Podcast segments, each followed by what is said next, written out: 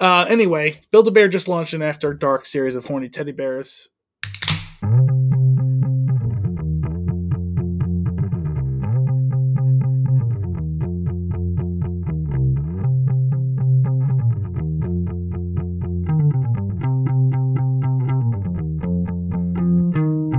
Hello, and welcome to episode 185 of Flicked in the Six, coming at you virtually from the sushi bar. This is the way. I'm one of your hosts, Anthony Costanzo. With me, forever no ways, the man, the myth, the rancor, Alessandro Bielsi. Say hello, Al. Short story long? nice. Uh, on this on this week's episode, that really that really bothered me. like it broke. Like there's so, every once in a while, there's a line in a movie that breaks immersion because you can no longer focus on anything else except for what we just said, and you try to reconstruct its meaning. Well, I kind of liked it because they did it two or three times. Yeah. And the first time I heard it, I was like, did he get that backwards? And they did it again. It's like, okay, yeah, he got it backwards. He's doing it intentionally. Fantastic. he- he got it backwards. He's being cute. okay, understood. Oh man, on this week's episode, we have Oscar Watch. We have watching Oscar. We are Build a Bear and uh, other news and nuggets. All before diving into a flick of the week. Nobody, which I keep typing Mister Nobody and getting the wrong results. also, different movie that we've done on this podcast already. right. I uh, when I went to watch it the first time, I did the I used the Roku's like uh, audio search thing, and I was like, Mister Nobody. Nope, not even. But like, it's a fairly new movie, right? You would think that like m- there were multiple results that popped up. Obviously, the first one being the actual movie Mister Nobody. Other movies with the name Nobody in it, but nothing for just Nobody came up, and I was like, I feel like. I mean, I know I'm wrong because I searched the wrong name of the movie. But I'm like, I'm like sixty percent in the wrong. It's funny because I constantly have been railing against in recent times when I search something on a streaming service that I think is going to be on there, and it turns out not to be. Mm, But they start giving me hits that have, like, let's say I searched the movie Nobody on Netflix, right? right. anything that has the nobody in the title should be willing to come up, even if nobody's Yeah. not on there. And then you know, after all of the things that have nobody in the title are exhausted, below that, you know, they usually will be. Did you mean or in the same genre as because they know Right. what you're looking for, but you don't have it? Fine, Right. There's a TV movie database that they can look at. Yeah. But there's so many times where I search in and most. I notice this most in streaming services. But it's not the only place I've noticed it. Where I'll search a thing, and it starts. The thing doesn't exist within their library, but so many other things come up, and like it's like I'll type the whole word nobody, and like there'll be something in the title that just has the word no in it. And it's like no, no. Yeah. If I started with just no, and you want to Sure. show me that, and I was on the way towards nobody, fine. But once we've gotten to the point where I've added additional characters, Any They're other the text more string- relevant text. yeah, any other text string that has anything less than nobody in it should be excluded from this list. I wouldn't say necessarily excluded, but at least pushed to the bottom. Yeah, not in the top like five hits. No, absolutely not. It's really infuriating. Um, as somebody who has to write things that sort data, like I would never do this. I know, that's what I'm saying. Even in my limited programming history, even I know that's like wildly wrong. Like, but I. I, it's also I've never written. I've the stuff I ever worked on was always stuff that was a very specific function, the most basic version of that function, right? sure. I've never written an algorithm that was for a service that's constantly trying to sell itself, even when you've already paid for it, right? Yeah. Because they want to keep you. So it's like, oh, we don't have the thing you want, but uh, here's all the things with any letter that you've ever existed. Like, we'll just give them to you. Watch it. It's good. And it's like, These are all the movies that start with N. These And, are all the movies that start with O. and it's like, okay, those things all might be great, but it's just exactly not the thing I'm looking for. You're just like your search is bad. It's bad. yes. And I know what they're doing. I know it's because please don't leave us. Please don't go to the other service. But it's like, yeah, I'm paying for both of you. Yeah. I'll come o- back to find the other thing when I, you know, it's, There's plenty of room for both of you. yeah. Unfortunately, there's too much room for all of you. We are Yeah. living in the apocalypse that I predicted like three years ago, yeah, where we are now all paying for too many services, and yeah. It's getting. I mean, I had. I, we're paying for more than we were when we were paying for cable.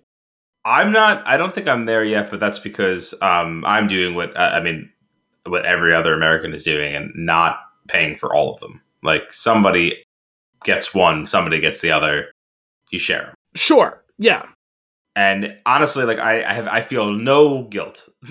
no, but it's still like the only guilt I feel is like I asked you for a login the other day. Like Sure. I don't feel good about that. No, no, that yeah, and I, I, I, yeah, I don't, I don't like asking either. But at the same time, it's like, Like I don't feel any guilt towards the company. I feel like guilt unless like it's uh, unless you go into an agreement with you know you and me said, hey, one of us is going to pay for X and the other one's going to pay for Y, and we're going to share. it. Like you know what I mean? Like there, there would be zero guilt associated with that, or whatever. But like Yeah. I feel bad, but it's just I'm not going to pay for that fucking service. no, And, like that's that's that's totally fair. And it's it, and it is a little, it's outlandish, like the amount, like it's getting to the point where it's like one of the things that I originally thought was like. I was I had considered a while back before even getting any of the streaming services for myself that I would I don't I I don't just put TV on. I'm a little Yeah. bit more calculated in what I'm watching. Like I I sit down to put something specific on. So I was thinking about potentially just buying episodes of the thing I want to watch directly. yeah, Certain yeah, but even the price on make that's that possible. even the price on that's kind of high. it is. I I I've I've since backed down from that. Um, Well, because but, like, even like you, like you said, oh, I don't just sit down to like I sit down to watch something. Yeah, most of the time, but you yourself have said to me, oh, I'm sitting down for work and I put on Parks and Rec in the background, yeah, yeah. but you're not watching it. No, it's just just noise. Yeah, but I, but like I would I would just stick with my, well then also there's the music services that I pay for too. So there's this is another subscription.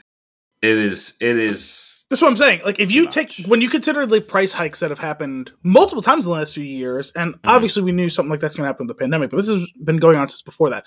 If you take HBO, Hulu, and sorry, let's call it the the Disney bundle, right? Because the the the best deal is to get the the Hulu Disney ESPN bundle, right? mhm. Um, if you take that bundle plus um, Netflix plus HBO, that's as much as a basic cable package sure. or pretty damn close to it. And now if you add on top of that Paramount or Peacock or Apple or yeah. whatever, you know, you're now getting to the point where you're paying almost just as much. Well, tr- uh, but like, where's the limit, right? Like, what? Like, I feel like fifteen dollars is too much for a streaming service, Netflix just went to fifteen dollars. and that's yeah, and I think that's too much. And HBO is the same because they offer also offer the half price option where there's ads, but that's let's be honest, not an option. Yeah, and to to be fair, I still have DirecTV, or my parents still have DirecTV, and we have an HBO login for free that goes along with it. Sure. What do you get Max with that, or do Yes, you get? yes, okay, have- they, have they've updated that. No, Um, it's from from the beginning, HBO Max. If you had HBO package with at least with DirecTV, didn't they have like a weird thing though at one point where like if you had a, if you had HBO the channel, you got like HBO Now. So no, so Or what happened was pe- people or- who didn't have people who didn't have cable could buy HBO Now, and they Got it. eliminated that, supplanted it with HBO Max, and raised the subscription price slightly from what it had been. Gotcha. Okay. Yeah, and, and then at the end, so like I don't know, uh, fifteen dollars is way too much. Then Apple is like six or five, I Which think is- it was five, but I don't know what the latest price hike was. I, I don't is- have it, so I'm not sure. which is good. Like I'm okay with five. And then also, by the way, I, I, I forgot that I forgot that like you're talking also about Amazon, which Oh, I yeah. understand you're getting the streaming plus other stuff too, like the Mhm. the whole delivery thing, which already I railed against a couple weeks ago for the absurdity of that whole thing. By the way, the coffee's been great from the French press, so that's that's nice. great. Okay, But, uh, but glad. aside from that, but I I'm just got an email recently. Didn't Amazon's price just go up too? yeah, they're going up too, and because that, had been a hundred dollars for years, and then it bumped to like one hundred nine, and it was like one twenty now or something like that, one twenty five. or, or, or more. It might be more.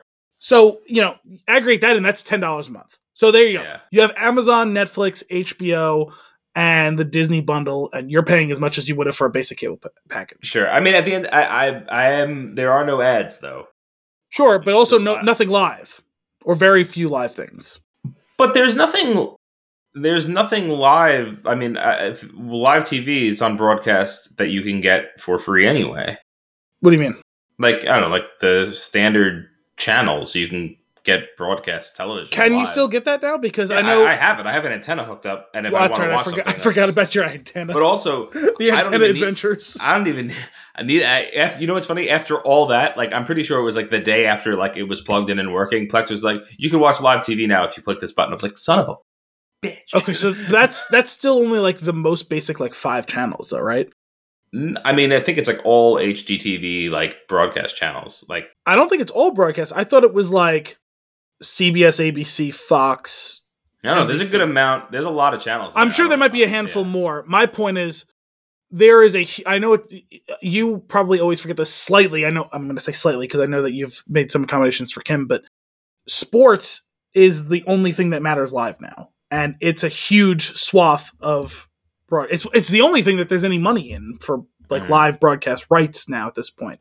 Mhm. Um, and that money is getting insane. Amazon is has usurped, I guess it was Fox for the Thursday night football package. That package alone, one game a week, seventeen games, I think it is total out of out of eighteen weeks of football. That is like right there, like a billion dollars My goodness. for the next like five years or something like that Yikes. for one game out of 260 or whatever it is 230 something games i forget what the whatever 17 times 32 is.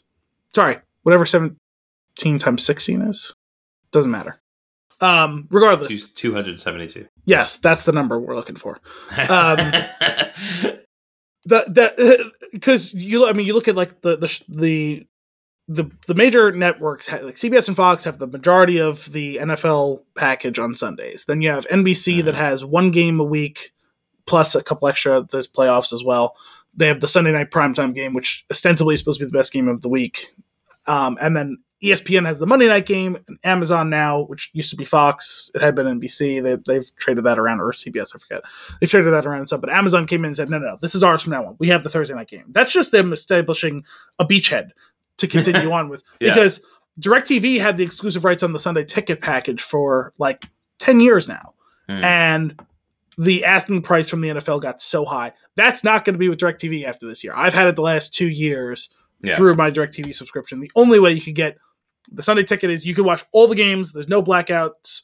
Um, you know, the local game would be on the local channel, but that's obviously not any additional. If you put up basic CBS, your markets game is going to be on there. All games that isn't that right. you can access and watch live, which if you don't pay for that, you can't watch. You get one or two games if you're lucky Mm, mhm. at any given time slot on Sunday at one o'clock or four o'clock.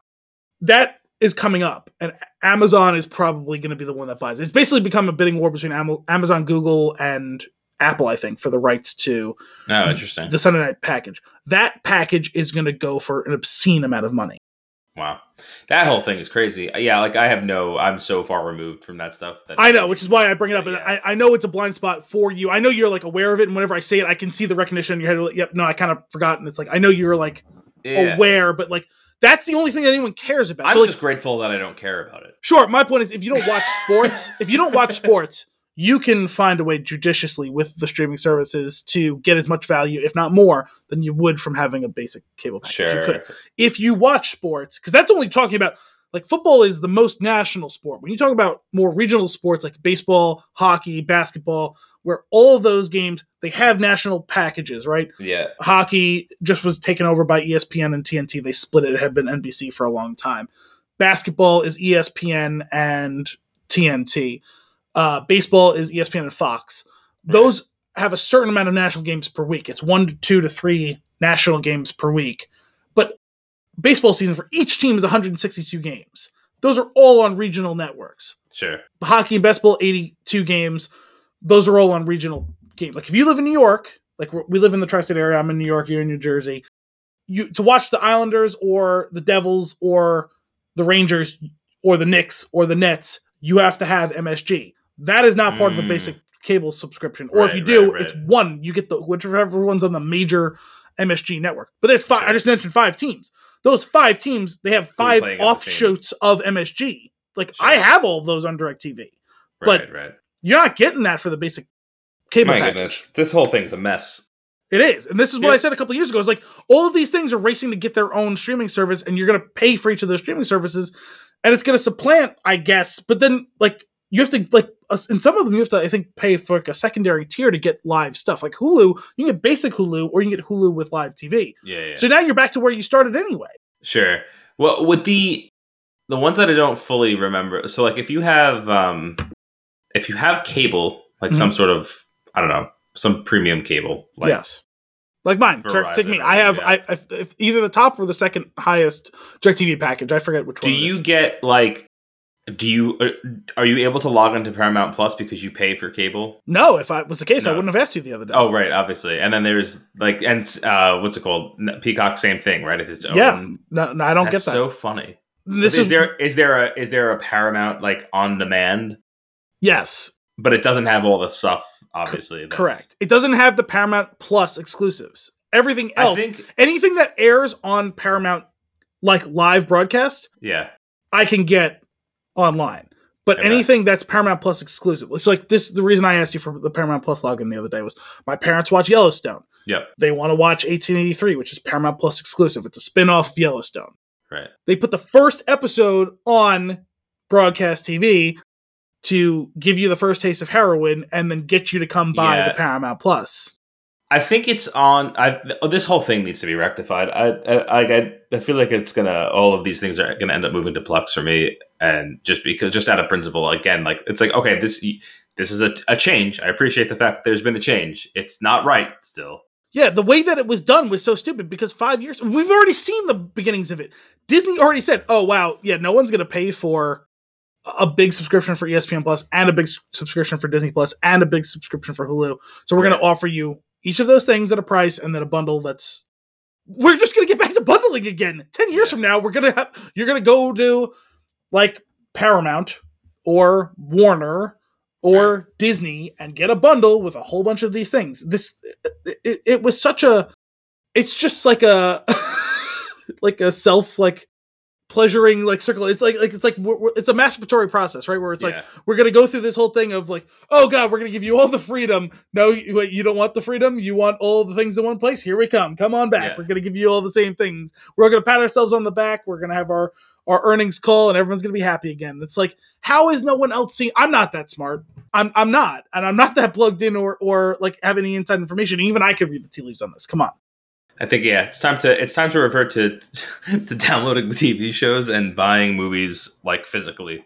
and I'm not I'm not saying that like the the the dinosaur set top box cable package was the way to go, but it's inevitable that we're going to get back to some form of that. Even if the technology changes, we're going to get back to some form of that again. I said all along, the first like cable company or DirecTV or whatever that came up with we're just going to give it to you fully a la carte. And Yeah. we're going to make it as easy and technologically sound as possible. That's going to be the one that wins because that's what everyone Yeah. wants, right? If you want I want this channel, this channel, this channel. if this you want if you want 35 channels and I want 80 channels and someone else wants four channels, Yep. just give us a rate, right? If Right. you get one to 15 channels, you pay a dollar a channel. And if you want 15 to 30 channels, you pay 90 cents a channel. And if you and so on and so forth, Yeah. whatever. And just and you can switch it on and off, and you don't have to have a fucking tech come and turn a switch yeah, off like on your monthly box. monthly changes. You can make Yeah, right once a month. app. Yeah, Yeah. through, through the app once a month. You can only make your change on the first of the month or whatever, something like that. Like it's gonna be annoying. That's the way to go. Like, Yeah. what are we doing with this this this runaround thing? Like, you know it's gonna it's gonna end up it's like, oh that's a good idea and then some other company's gonna come along we're gonna we're actually gonna go back to like cell phone minutes no, the, the I mean, and you're gonna get charged for the time that you're watching that, I'm gonna kill someone over that. No, we're gonna go back to the bundle thing first, and then somehow we're gonna end up with the the uh, the box on the thing that reads my brain, a la Jim Carrey's Batman Forever. Yeah. that's a tip off to your uh, last week's uh, fun and games. appreciate al What are we We've drinking? rambled enough about the television garbage. I'm really interested. I smelled the beer mid conversation, and it smells really good. So why don't you let the listeners know? This is tw- 20 minutes of rambling. Is this the longest we've gotten before? I think so. it's it's right up there, right? This is this this is 20 minutes of rambling. Should be the cold open. Clip it. yeah. You know, s- some cold opens do that. They clip something from. I've done it. I've done it. Yeah, well, that's true. That's right. Well, most of them have been. Most of them have been us talking before we we Right. officially start the recording. But yes, at least one of them. I, I don't remember which one, but I know for a fact. Yeah, you, you chose one of them. We're drinking something from my journey last summer. We took a little family vacation out into the desert. Hit some Vegas. Hit some uh, Grand Canyon, and this is from the peyote. no, uh, this is from uh, the Grand Canyon. This is from the Grand Can- Canyon Brewing Company. Uh, it's handcrafted, just so you know. Uh, this is a prickly pear wheat ale. Um, it's got prickly pears on the front. If we want to talk can art, um, Sure. they're they're pretty delightful rendering ren, renderings renderings. Jesus Christ, Gen- renderings of prickly pears. Um, It's got a um. It's got a what's it called? Like, do you remember Invader Zim? it's got like that. I, I didn't that really vibe. watch the show, but yeah, I remember, and the art style is kind of similar to that. You're right. Yeah, the Um, coloration. up top, we have um, some fun words to live by. Live curiously, live adventurously. Dig it. A clear, refreshing American wheat ale enhanced with the subtle sweetness of all natural prickly pear flavor. Native to our beloved home state, the prickly pear imparts a delicate sweetness to our award winning wheat ale to create a crisp and flavorful brew made to enjoy among the cactus adorned landscapes of Arizona. 12 fluid ounces, 4.5% alcohol by volume, 18 IBUs. Veteran owned business. That's cool. Oh, I didn't see that. I've never seen that badge before. Um, I have because of other products, but I Nice. not not a lot of times, and I actually I wouldn't have recognized it on its own, but I have seen if not that specific badge, then the words at least um memorialized somewhere. Al, I have another beer can here that has a slice in it. So does mine actually. It's not about? I, I'm telling you, it's definitely like a case, like, and a, a knife. What's it called? A box cutter, like, was dragged across. Yeah, this was right? definitely had Like- to have been because this was from a, a I think a six pack. That but like on- so close. You could you could easily just destroy the can and beer would go everywhere. Did I ever tell you about the time my dad threw, uh, was showing me how to throw a ninja star?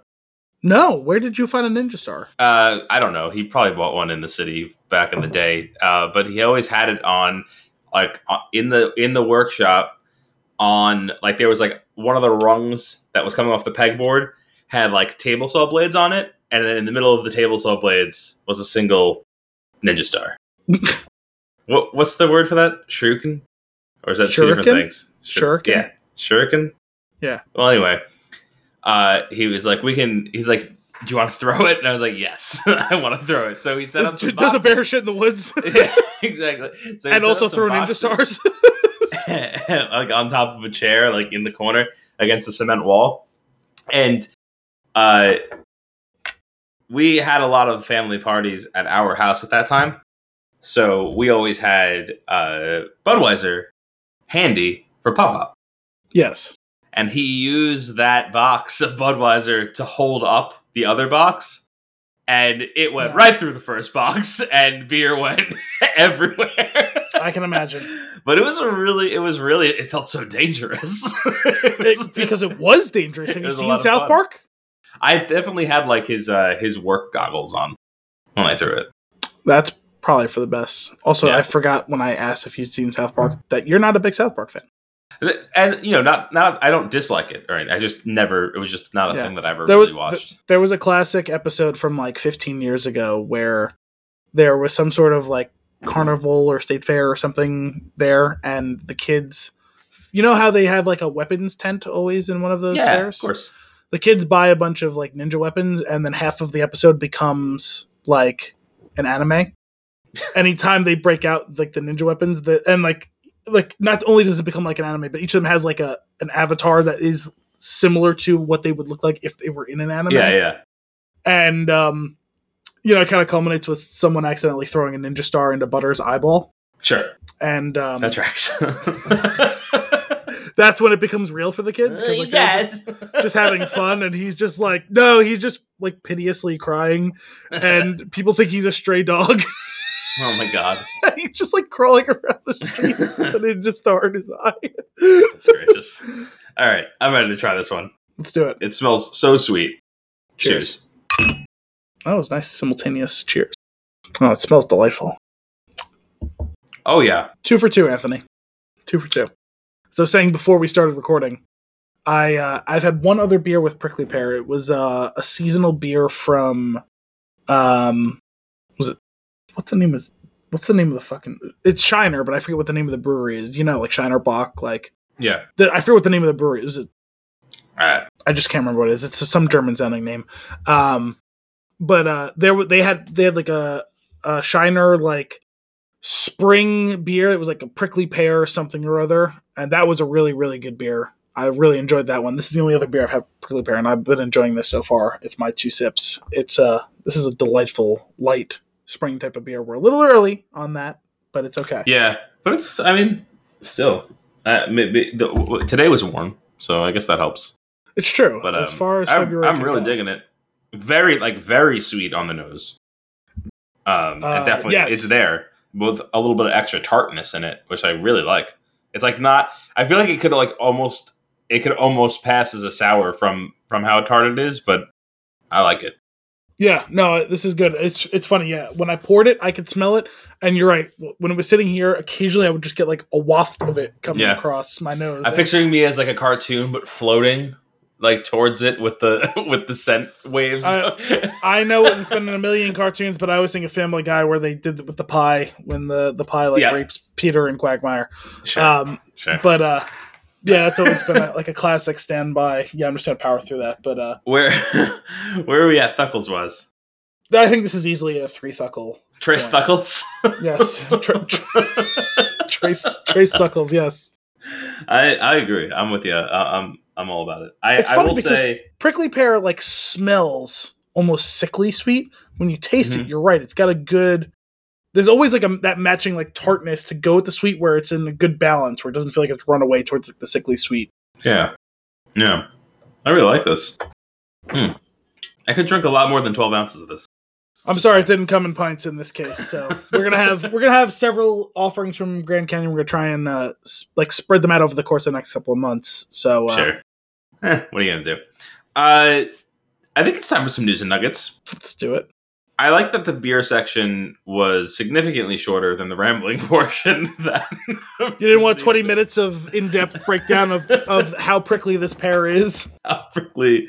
How, pr- oh man, there's something. Uh, the there's something about a prickly pear in the Bare Necessity song, right? yes Pick, pick, prickly. He picked the wrong. Prick the wrong paw. Next time, beware. I don't know what the actual words are. I just. well I'm- i I'm see close. i you're right there is a follow-up line but i always remember it's something something something something and a prickly pear or or a prickly pear i forget like it's definitely like the end of a line and then yeah, think yeah. the next line starts with a follow-up to the prickly pear thing before it continues on you're absolutely right about that Now, when you pick a paw paw or a prickly pear, there we and go you pick a raw paw, well, next time beware. okay i just remembered that Don't like pick the prickly pear by the paw. When you pick a pear, try to use the claw. I just, I it's, it's so weird because it's been a really long time since I've seen that movie. I saw it a million times as a kid, but I, I it's been a really long time since I've seen it. but you don't need to use the claw when you pick a pair of the big paw paw. Have I given you a clue? But I always the remember. necessities of life we'll come to you. will come to you. I always remember the cadence of that line being, "or a prickly pear." I, I couldn't, I couldn't remember if it was and or or, but I remember that being like the cadence of the sentence. I require a dramatic reading of the bare necessities. like in a Shakespearean. Uh... yeah. All right, let's Oh, call up man. Kenneth Branagh see if he'll do it for us. My goodness. Wait, do All you think Kenneth? gotta- Wait, wait, no, hang on a second. Do you think Yeah. Kenneth Kenneth Branagh's on Cameo because we could absolutely get that from him out of Mm, like a cameo? It'd be fantastic. that ooh. I hope so.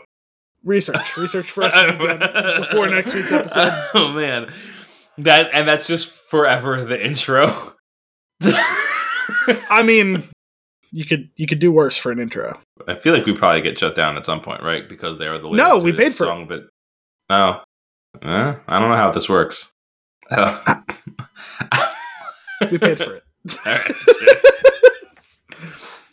Just claim ignorance. I didn't know I couldn't do that. what what what news do you want first? Do you want? I I want uh, so I I'm I'm excited to look at that list of Oscars. do you want an. Oscar sandwich? We can do an Oscar, I want an Oscar other sandwich. news, and then uh, other news, and then Oscars. Yeah, so why don't we do uh, like the actual Oscars last? Okay. So you want to do Oscar Isaac first? Don't we all? You know, that's now twice because you don't know what you're walking into here. Because early you were saying, we like, take a look at Oscar, and now you're saying, don't we all want to do Oscar Isaac? So sure. I'm going to read you a headline. This is on IndieWire. This was from several, about a week ago. Sorry. On IndieWire, headline Oscar Isaac put his quote, cocksock, unquote, in Denis Villeneuve's pocket on Dune set. What? I'm gonna need more. And I have more to provide for you. Subtitle, and he liked it. There was no subtitle. And an R-rated present, don't mention it.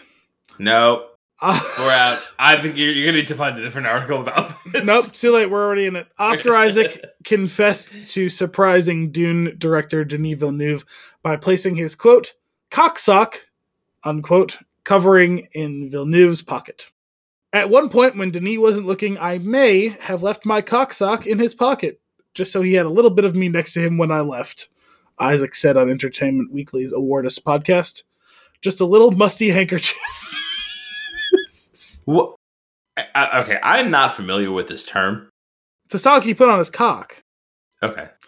So you're aware of like any like nude scene that's not in porn, in which you don't see someone's full frontal nudity.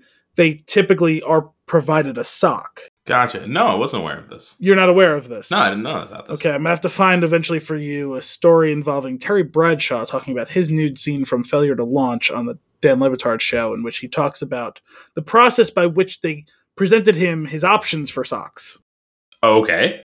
Terry Bradshaw, for those who don't know, was the four-time Super Bowl winning quarterback of the Steelers in the 1970s. He's like 80 years old, and at the time of Failure to Launch, was in his mid to late 60s, I think. So Okay. Anyway, the onset right. prank. The onset prank was used to bring some levity after the tenth scene in which Isaac's character Duke Atreides is tortured by Nemesis Baron Vladimir Harkonnen, played by Stellan Skarsgård. Everything about it was just so scary, Isaac said. He's been stripped of his clothing. There was some thought, I think, originally like he doesn't have to be naked, and I was like, no, he should be naked, man. It's like Christ on the cross kind of moment. Isaac continued. So we came up with a few different ideas of what his posture would be. That's where we came up with the great idea of seeing the bull's head, this motif that's never been talked about really or explained. It's just been traveling along with him as his omen, and that just getting finally to have a chance to play with Stellan Skarsgård as the bear, and that was just incredible. Hmm. Denis just found a way to distill it to its essence. It's a really poetic film, and I think weirdly enough, for as well as it is, it just feels like there's something really personal about it. It's hard to explain, but I think it's less about communicating an idea. It's his emotional expression of what you see on there. It just feels like someone's vision. It really does. That's a total word salad. I'm sorry, that's my own editorial. And what could be more personal than an intimate covering? According to Isaac, not much else. That's pretty great. Yep. So um, How long before he noticed? I hope it was a while. I hope Me it was too. long enough that he truly didn't know where the sock came from. Because if it's within like the first 10 minutes of him putting it there, like he's going to realize what it is, right? But if it's Yeah. like four hours later, he's going to like, wh- how did I get a sock? Did my pants have a sock stuck in it from the dryer? Sure. Oh no, this is Oscar's. Wait a minute, I know that sock. This is Oscar's cock sock. oh my god. That's pretty great. All right, I love a good onset prank. yes. Nice. So, what's going on with the Build a Bear? I'm glad that you picked that one next because Build a Bear just launched an After Dark series of horny teddy bears. No, no. what? Where, does, where do you find these stories? Twitter is a wonderful and terrible place. I I reserve I the Twitter app is basically just so that I can open links efficiently when you send them to me. Mm. At this point, I don't I don't actually go on it. Yeah. But- I mean, I very rarely tweet or even retweet anything, Sure. but I use it as one of the tools in my news gathering for enjoyment, for the show, for, like I said, the reason I only ever got on Twitter to begin with is just to follow sports news. It's incredibly powerful tool for me aggregating all of the sports news that I wish to follow. Sure. And, and with the expansion of this show, movie and video game and TV news as well. No. It's basically like like web slice gallery type thing isn't really a thing anymore. It was a great idea that was never really executed super great, or at least like published publicized in a way that it should have been. But mm. like this is essentially that, right? Like I choose all the things I want and it's just pushed to my phone in a way that is Yeah. easy to scroll through in a chronological fashion because I refuse to use the uh the version of Twitter that Twitter wants me to use. I only use Twitter chronologically. What do they want you to use? so there's the main version of Twitter where it's whatever is the quote unquote like trending topic gets pushed more to Mm. your attention, but it shows up out of order more or less. Oh, Like it's kind of within like snapshots of a period of time throughout the day, Mhm. but like you might get a tweet that's from like four hours ago, and then a tweet that's from like Uh, six gotcha. hours ago, and then a tweet that's from like three hours ago, all on the same subject. like an It's old man. Al, what's a Twitter? to me, it's a I use it as it first started. It's a chronological feed of the things I'm interested in. yeah. If I wanted something from other periods of time, there's a search function within Twitter. I'll go follow that. There's a trending Yeah. topics function within Twitter. I'll go to that if I want to see what's trending. I check out that periodically. I want the people and sites and whatever that I'm following to be presented to me in a chronological fashion so I can peruse them at my own leisure. That's the point of Twitter, or at least that was the in- initial, like, intended, like, point of Twitter. Um, I understand that it's evolved beyond that, but to me, its most powerful tool is to be able to do the thing that you actually want it to do, which is show you the tweets from the people you're following. Fair enough. Uh, anyway, Build a Bear just launched an After Dark series of horny teddy bears. Subtitle: I have no idea how to feel about this. oh man, that statement on its own is just I know that's why I reiterated it. This was on CNET. This is from about a week ago. Quote: Who said stuffed animals were just for kids? Unquote. Asked the Build a Bear worksite. Quote: Why should they get to have all the fun? oh my god. By the way, this is all headed with. Um, actually, hang on a second. Nice. I'm gonna. I did a a quick screenshot of my screen, and I'm gonna send that over to you to uh, enjoy while I'm reading this, so you can see the image on the header image on this article, and I will describe it for the audience. It's a lion, build a bear that is dressed in satin robes, Oh, fantastic. and it's luxuriously and seductively leaning to its side with champagne and roses around it. It's it's pretty fantastic. It does kind of look like it's mid breakdance. It also looks like that if it wasn't in sexy robes. Um, welcome to Build a Bear After Dark, a new series of teddy bears designed specifically for adults. A concept I'm currently struggling to resolve with my lizard brain. Are these bears supposed to be ellipses horny? See above, colon. A Chad teddy bear with a lion's mane and a silk robe, lying on a shag carpet with a single rose and two glasses of wine. It's fairly clear what this teddy bear's intentions are. oh my god. The Build a Bear After Dark concept was announced on its Facebook page earlier this week. It's clearly a Valentine's Day related play. Quote, wink wink, quote, read the post. Our gift shop is full of gifts for adults too. Shop Build a Bear After Dark for unique gift oh ideas no. that are sure to get you hugged. What? There's one uh it's the Build a Bear. It's the bear in heart boxers with a red cape, devil horns, and a pitchfork. So you've been looking this up while I've been reading. Oh yeah. Okay. Big time. There's also was uh, like lower on the article below where I uh, screenshotted for you. There was a um, another not a horny after dark type of one, but an adult themed Build a Bear that the, is a, the rose over roses one. yes that one. Yeah. I, I didn't know if you could see that on the one I sent you or if that's something you found while on your searching here. There's one that says I, I like the crepe out of you. That's a terrible sentence. and it's It's a decent pun, but a terrible sentence. yeah. Thankfully, question mark. The actual bears themselves aren't too explicit, but I'm not sure whether it would have been better for the Build a Bear team to go all in on the concept. Most You of the don't gifts. know what's under that bear's boxers. Well, that's the point. Is that it's, Cocksock? it's sug- I, I somewhat the Build a Bear After Dark lion, horny lion, to come with a an optional prop of the cocksock. Most of the gifts are quite PG and, dare I say, cheugy. The audience is clearly the type of person who posts wine drinking memes on Facebook. I Sure. mean that in the best possible sense. The reaction on Build a Bear's Facebook page has been mixed. Some aren't sure the Build a Bear brand can withstand the pressure that a horny lion bear can exert. Mm. Others seem to love it. You can check oh out no. everything Build a Bear Dark has to offer here. Uh did you say the name of the lion? No. It's Dr. Love Lion. Oh, no, that And- didn't say that here. There's a picture of him pouring champagne into a champagne glass. So they did a photo shoot for this horny lion bear. because there's more than one picture, is what you're saying. Yeah. Of this specific line and this specific getup with this specific Absolutely. champagne. Uh, no, that didn't say anything about the, the name of this specific character, although the subtitle to the picture I sent you was Is this Build a Bear trying to seduce me? my god! There's definitely like a. I don't know if you watch uh, Last Week Tonight, but uh, there's this. there's this is. I feel like this is going to show up in that series because he does things like this all the time, Okay. where he'll be like, "That bear can get it," and like he'll he'll go back to that well over and over again throughout the episode. Now, can he do it in the Zazu voice or. I hope so. I sure hope so. This is this is a this is a treat, Al. Thanks for I, this. I every once in a while the internet provides good content. That's true. I uh recap on Mission Impossible lines I've got for you. Okay. I went to I was going to move the car seat base from my car into Kim's car and her key can be in one of three likely places. So rather than start looking, I just ask her at this point like where it is.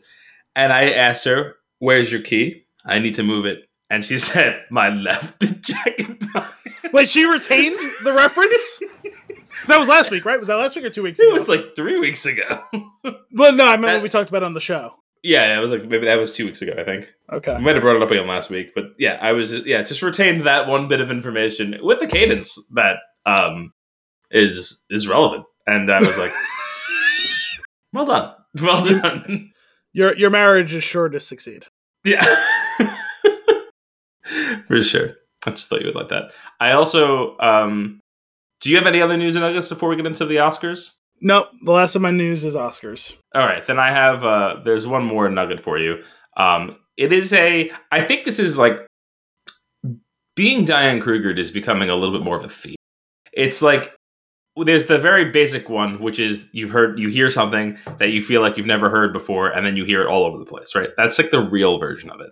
But then there's things that, which I think still count, is when they come back into play after not having thought about them for a while, and now Yeah. you're hearing about them everywhere. We kind of Okay. talked about that recently, and I, forget which yeah, episode. it was one of the ones that. I had. Like so. Well, I said um, it too, where I was like, it's not like the first time I thought of it, but it's something I haven't really thought about, and like just Yeah. weirdly, it came up like twice within a short period of time. So before, like, I'll, I'll, oh, I guess it was like six weeks ago at this point when we were going to do the first when, when we were discussing after the after a show that we had that we were going to start doing the Book of Boba Fett post credits, Mhm. and we were coming up with a name for it, which you eventually came up with um, a The Boba's Bob- feature Fett. The Boba's feature, Fett, yes. which I love. And but at one point, I had I had uh, I had surfaced uh, Boba tea with Boba, yes. and and and I I haven't stopped thinking about that tea in a while. And sure enough, this place opened up near me that is dumplings and boba tea, and I was like, cool, like that's that's great. I I would like that. Uh, earlier today, I took a lunch break, and I was like, you know what? I'm kind of in the mood to get one of those. So I went I went to pick one up. I'm I grab it, I get back to my car. I'm listening to uh, Game Scoop in my car. okay. Okay. It where I was like midway through the episode when I got there, grabbed the drink, got in the car, had a few sips, started driving home. One of the members of Game Scoop says to the other members of Game Scoop, Hey, I thought we were gonna get Boba Tea and watch Boba Fett. I was like, this is too much. this, this is everything all at once. I've been Krugered. It's a double Kruger. Krugerception. Yeah. Yeah. It's like a Nightmare on Elm Street 2 over here. Uh, anyway, I think it's time for Oscars. Oscar Yes. season is here. I've, seen got- only the slightest bit of the nominations. I I saw I think the best picture and maybe one or two other things. So Gotcha. Well, Obviously, I've we're got up here the Oscars.org. so I'm going to go top down from category, and you stop me when you want to hear who's in what. well, let's just pick the major categories. Let's jump around. Actor in a leading role is the number one on the list. yeah, that's what I have here too. So we have Javier Bardem in Being the Ricardos, which yes. I actually really want to see that, so that works out well. Uh, Benedict Cumberbatch in The Power of the Dog, which I had never heard. I haven't heard a single thing about that movie I almost watched it. before. A, I almost watched it a few weeks ago. I was gonna say, It's but good. now it seems like maybe a front runner. Oh yeah, no, that all along has been because well, I mean, for one thing, it's got multiple like major nominations between picture, director, actor, supporting actor. Oh, okay. We got uh, Andrew Garfield and Tick Tick Boom, which is the only one so far on this list that I've seen. Will Smith and King Richard. What is that one about again? That's about the father of the Williams sisters. Okay, that's what I thought. And then we got Denzel Washington in the Tragedy of Macbeth. And I'm not a big Shakespeare guy, but I um I No, saw I'll- a I'll trailer you- for that. I was and, to say uh, they all sorts of different internet services have been pushing the shit out of that. It's Denzel Washington, Frances McDormand. It's on Apple, I think. Yeah, it Um, is. I, like I, that's been a promoted ad on on Twitter for like a month for me. I'll have to check that one out. So we have actor in a supporting role. Yes, Uh Kieran. Kiran. Kieran. Yeah, What do you do with that A? I don't think We're this in is umlaut like territory Troeggs. now. What is this this? is not. This is not Troeggs. It's Kieran. I'm pretty sure it's Kieran. Um, what is that? What do you call that one? I- It's just an accent mark. I'm sure there's a name for it, but it's an accent mark. It's like Yeah, Spanish. but that's like that's it. There's no ones. there's nothing special about it. If that wasn't there, I feel like you'd be pronouncing this name the same way. I don't know, Kieran, Kieran. I don't know. It might be. I've never actually heard anyone say his name out loud, but I'm pretty sure it's Kieran. More we'll or less. find out soon enough, I guess. In Belfast, Yes. Troy Kotsur, Kotsur No idea. in Coda, Jesse Plemons, The Power of the Dog. Oh man, I can't I can't even look at him because I get creepy Todd vibes, I get creepy game night vibes, and I just he's just a hard it's hard to look at. It's a good actor though. I mean, yeah. J.K. Simmons and being the Ricardos. Oh, did, forgot that he was in that. I found out today when I saw that he was nominated for it, and I was like, I had no idea he was in that movie. I just know the two leads. Kodi Smit-McPhee in The Power of the Dog. Now that's uh, that's always interesting. I love when there's when there's two actors from the same movie. I do feel bad because they never win. It's they. It's they somebody can- else. Oh, yeah, because they it's like cannibalize- split vote. Yes, thing. they, they Yeah. cannibalize each other. It's it sucks. Yep. Kodi, Ah. Kodi Smit-McPhee. I forget what, but he was in something as like a child star like eight years ago. Can we look him up? I mean, I'm sure we can. I'll look him up while you continue right. on reading. The name sounds like a character from Arrested Development. Yeah, like that. Who they whole name every time. Uh, actress in a leading role. We have Jack. Jack. Wow, I I I. Jessica, reason- Jessica he- Chastain. I was gonna say, yeah, Jessica Chastain. I was gonna say Sastain when I was doing Jessica. I'm Like sorry. that, I was moving the C's and the S's all over the place. well, while you try and recover, Yep. Kodi Smit-McPhee was in a handful of things, but the first major role was The Road, where he played Boy. He was Viggo Mortensen's son Hmm. in that. But the first major role that I was aware of him in, I think, was in Let Me In, which I know was a remake of some like Swedish or German or something movie. It's a vampire movie in which this kid befriends a seemingly similar aged little girl who's actually a vampire. It was a it was a very well regarded movie. I, I never saw it, but that was the first thing I was aware of him from chronologically. Wait a minute. Yes, I feel like, and now I have to look his. I'm sorry, I have to look him up. I think it was it- there was an alternate title for that movie too. I think that was directed by Matt Reeves.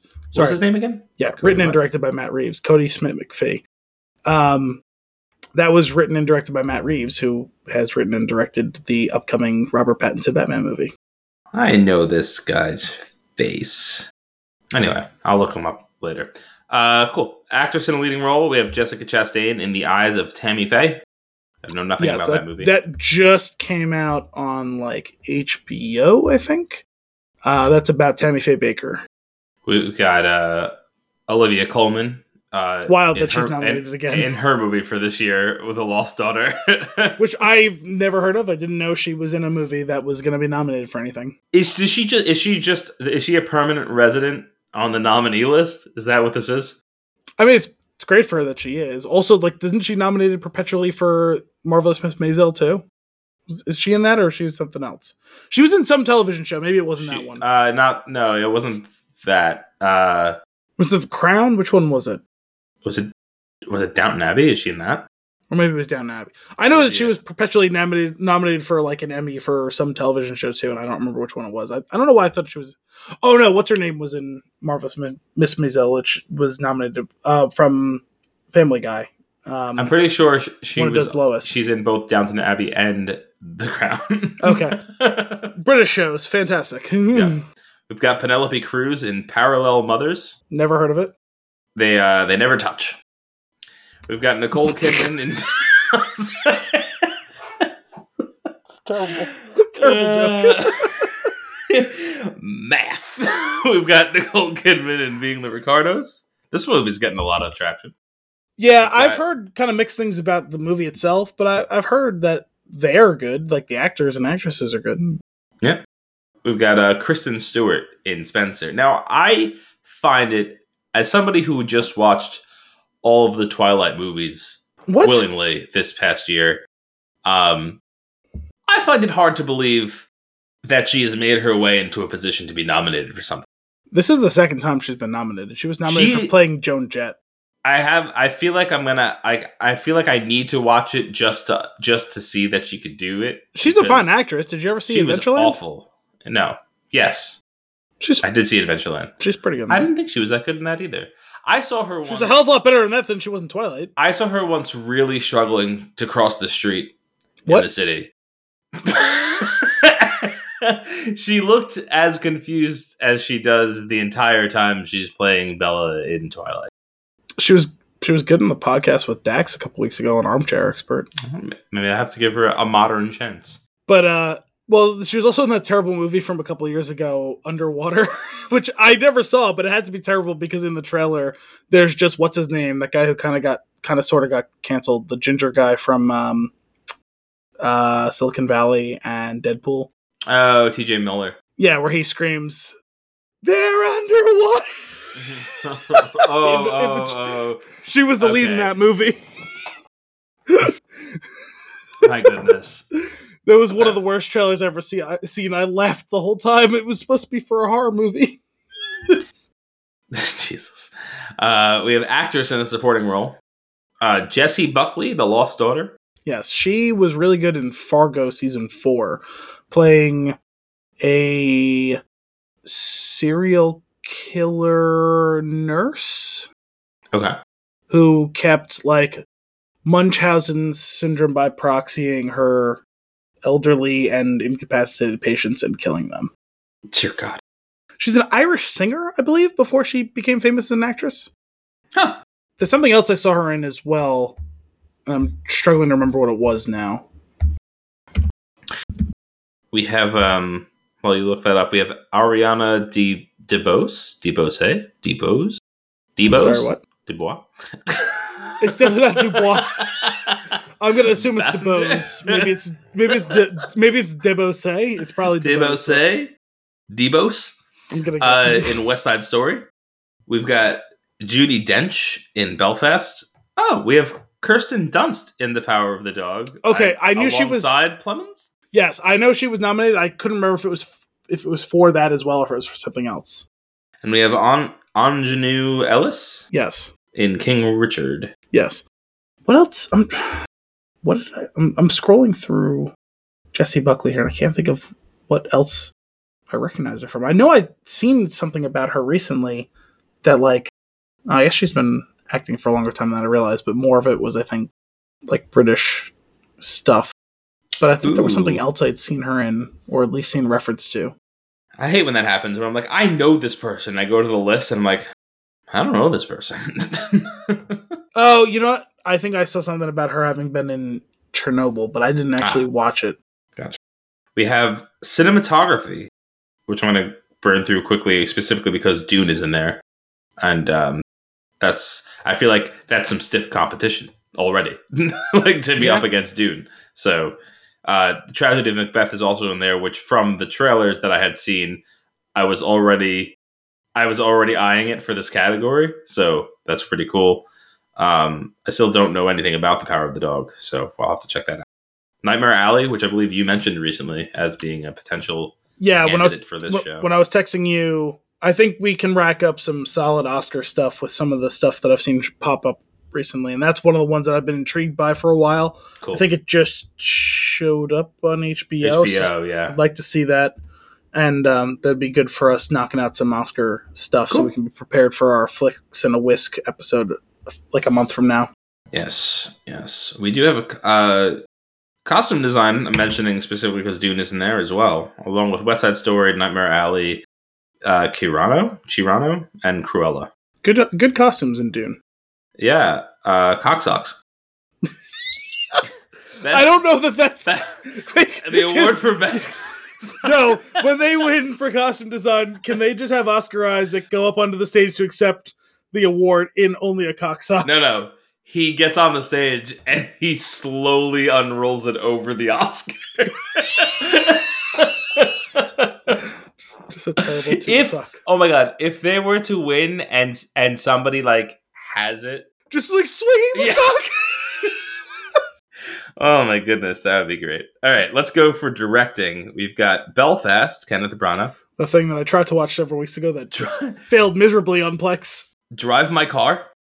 I have heard good things about that on Cinephile, uh, Okay. which is a Meadow Lark podcast Adnan Virk hosts. He's been talking about this movie a lot recently. It's a Japanese movie that is apparently quite long and kind of confusing for some time and then like the final like 45 minutes of it is supposedly like incredibly riveting so Oh. i'm intrigued i don't know if i'm intrigued enough to watch but i was kind of intrigued by it We've got Licorice Pizza by Paul Thomas Anderson. I didn't see it. I've heard people talk about it a lot. It sounds like it's kind of in the vein of Once Upon a Time in Hollywood, in which it's very like gratuitous by Mm. Paul Thomas Anderson. It's just like there is no one holding him back from doing every single thing he wants to do. Gotcha. Gotcha. The Power of the Dog Yes. and West Side Story. Okay. Uh, there was apparently Um. some spoiler alert, but apparently there was some talk about the fact that Dune was nominated for Best Picture, but Denis Villeneuve was not nominated for directing. Yeah, that, that when did that happened? What was that with? That well, it. It happens every year because they Argo. Is they that one bu- of the ones? they well, I'm not sure, but they bumped up Best Picture to ten candidates, but Best Director is five. So Hmm. it inevitably happens multiple times. It, it is it is tough to delineate. Like some movies, you can probably delineate it some, but in, in others, it's like, how do you separate the director from the movie itself? Yeah, yeah, that's that's a little odd.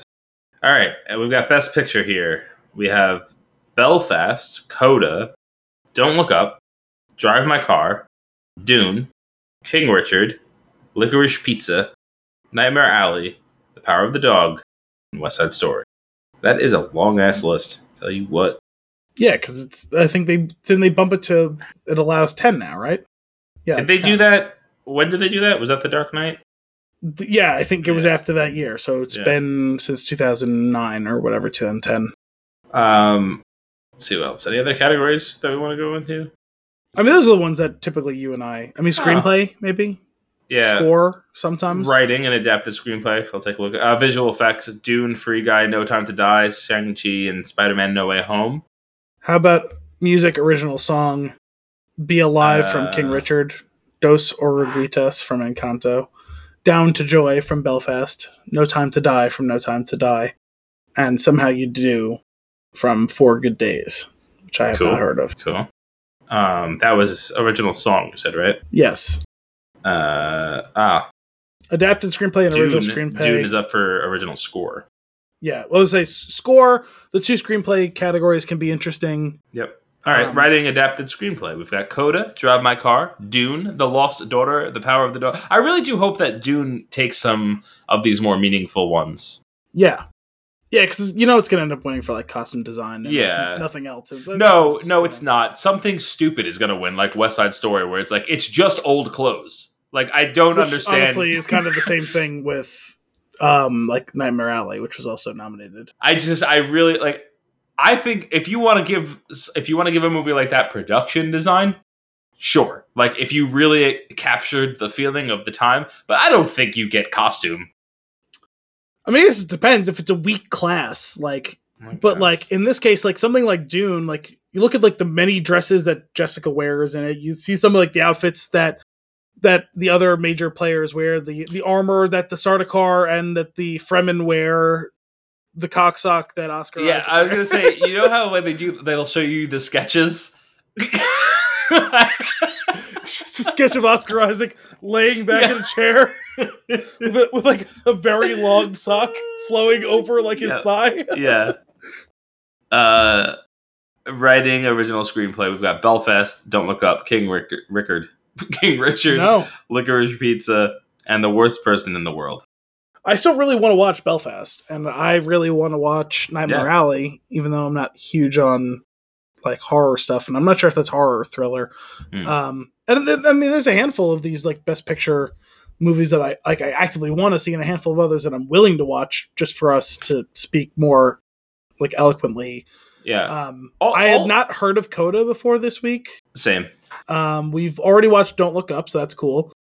Um, we've seen Dune, so that's cool. Um, Nightmare Alley, King Richard, Power of the Dog should all be easy enough to watch because they're all on HBO.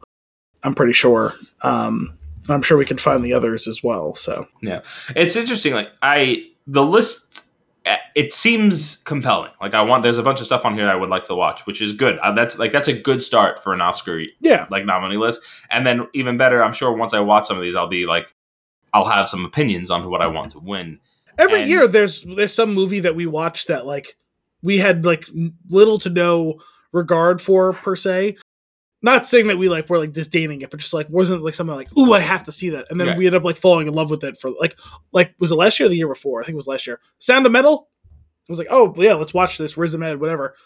Uh, That was the one I was rooting for for like Yeah. the best picture and everything. I was like, why? Why is this the movie that I like fell in love with? All the last year that I saw all the Oscar movies is the year that I found the name for my son. And I never even saw that movie. So. so that's coming up. When is when is it? Uh, It's usually- twenty seventh. okay, I was saying, isn't it usually like early March? But I wouldn't be surprised if it's delayed some. That's good. End of March gives us some time to get through a bunch of these. maybe I think I'm gonna get by the end of this month. I have three vacation days to burn by like the end of February. Um, I think I might get up to three weeks of vacation after this, so Nice. maybe I'll take off for the Monday after Oscars, and I'll come down for the Oscars. This will be the first time in a few years that we've done this. Yeah, we're gonna have to make that happen. I'm I'm, I'm looking forward to it. Cool. That's awesome. I'm excited. Uh, that's all your news and nuggets for this week. I think it's time for what Yeah. we're consuming. Yeah, I think that was probably enough. I tried to keep the news a little light because I feel like we we're going to have a lot on consumption. Let's jump Sure. in first with consumption stuff. Um, I hope this will be something we do in the next couple of weeks. I figured it'd be palatable to you because it's on HBO. I was surprised. I was expecting to see it nominated for at least one of the major categories, but this weekend I watched The Last Duel, which was Hmm. a total flop at the box office. Which, again, at this time, it's hard to really read into those things. Released fully during the pandemic, it did not release with. I I don't think it released with a uh, a streaming like side. It might have released on HBO alongside of it. I'm I'm not 100 percent sure Mm. because it wasn't one that I was like looking forward to when it came out. I remember seeing some promotional material, but it wasn't one that I was super familiar with until like it was coming out. Right. I had heard mixed things after it released. I heard that it, like I said, flopped at the box office. But then I started to hear some critical acclaim for it. And so I watched the movie. I read a little into the background of it. Actually, I had heard more about the background of it before I read it or before I watched it. And it's, I don't know how loosely, but it's based on a true story from like 900 years ago during medieval times and I, I guess France when they were I think controlled by the British monarchy at that time.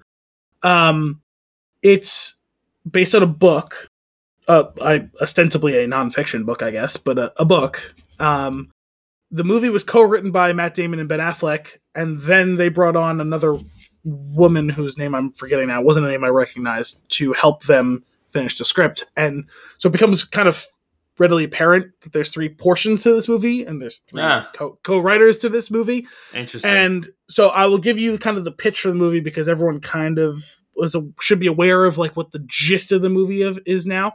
So Matt Damon. Nicole Holofcener. ex- Hol- well, the other thing is I didn't know how to pronounce it, but Holofcener. it wasn't a name I was familiar with.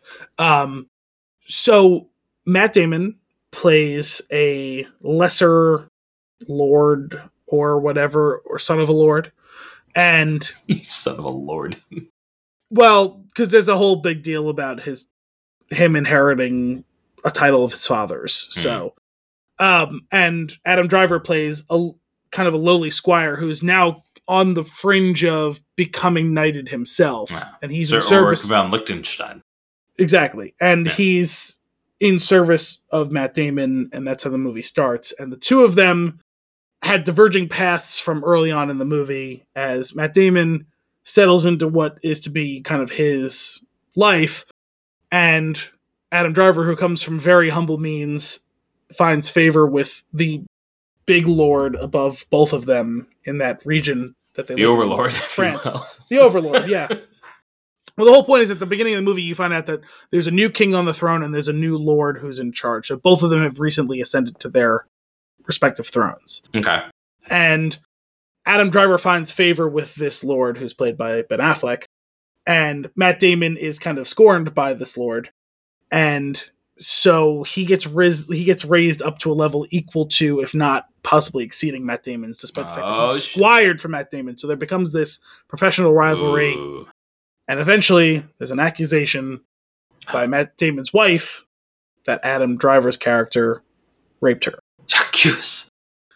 And so the, the three parts of the movie are told from Matt Damon's perspective before and after the rape accusation. Then they rewind to Adam Driver's perspective of everything that's gone on. And they Hmm. start at the same exact point. The movie starts with them. Well, there's a kind of a cold open. And then, in earnest, chronologically, the movie starts with them going into this major battle Mhm. in which they both are on very good terms still at this point. Okay. And their paths diverge from immediately after the battle, basically. Mm. And so Adam Driver's story starts there as well. You see his perspective, and it runs up to slightly past where Matt Damon's perspective ended. But you see some scenes in Matt Damon's story that you don't see in Adam Driver's, and vice versa. But you see a lot of overlapping scenes, and you see how the telling of each of them is slightly different. I dig that. And you're not 100% sure until like the end of Adam Driver's story which one of them is quote unquote telling the truth, because a lot of it is from a certain point of view.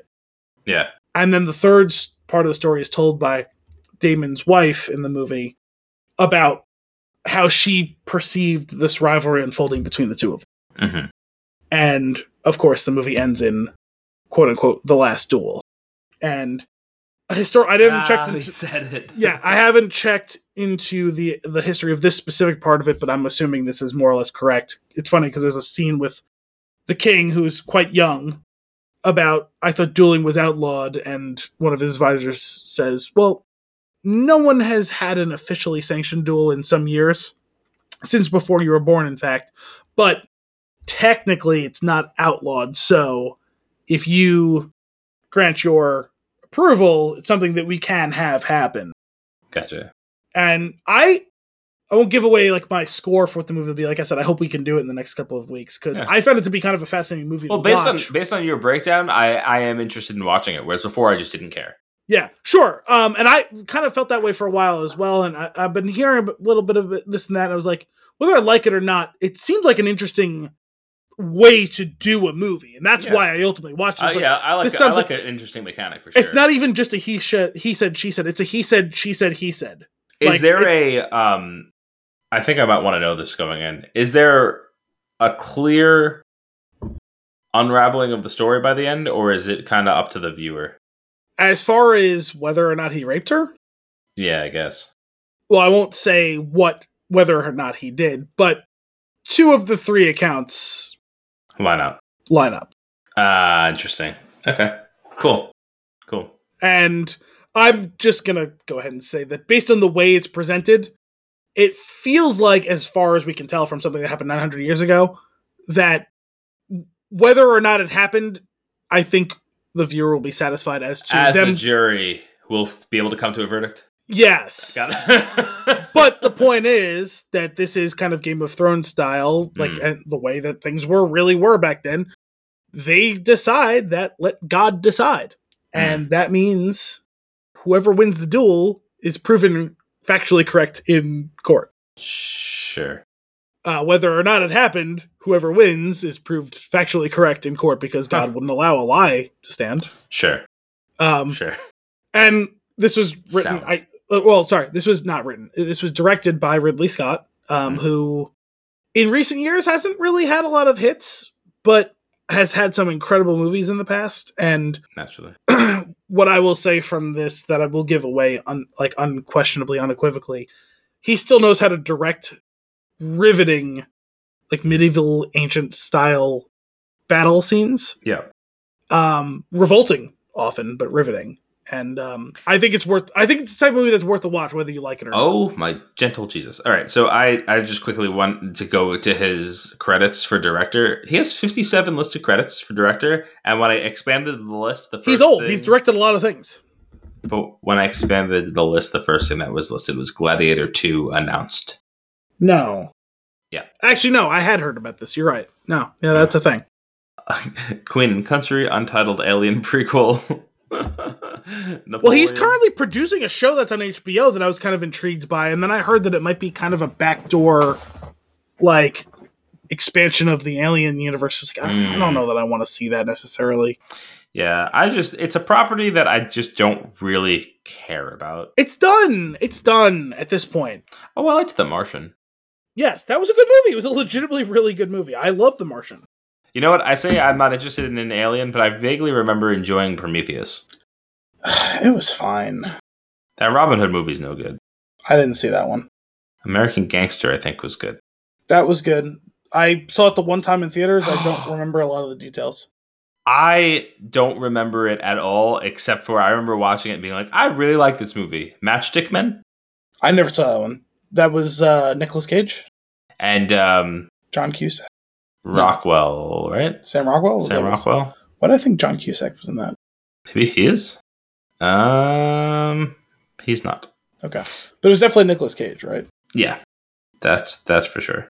Oh right, and there's Blade Runner, which I'm still not really a fan of. Uh, cool, sweet. All right, I'll give that one a go. We'll we'll end up doing that on the show. Okay. Sounds good. Um, what are we doing? Oh, that's what we're watching. You watched that.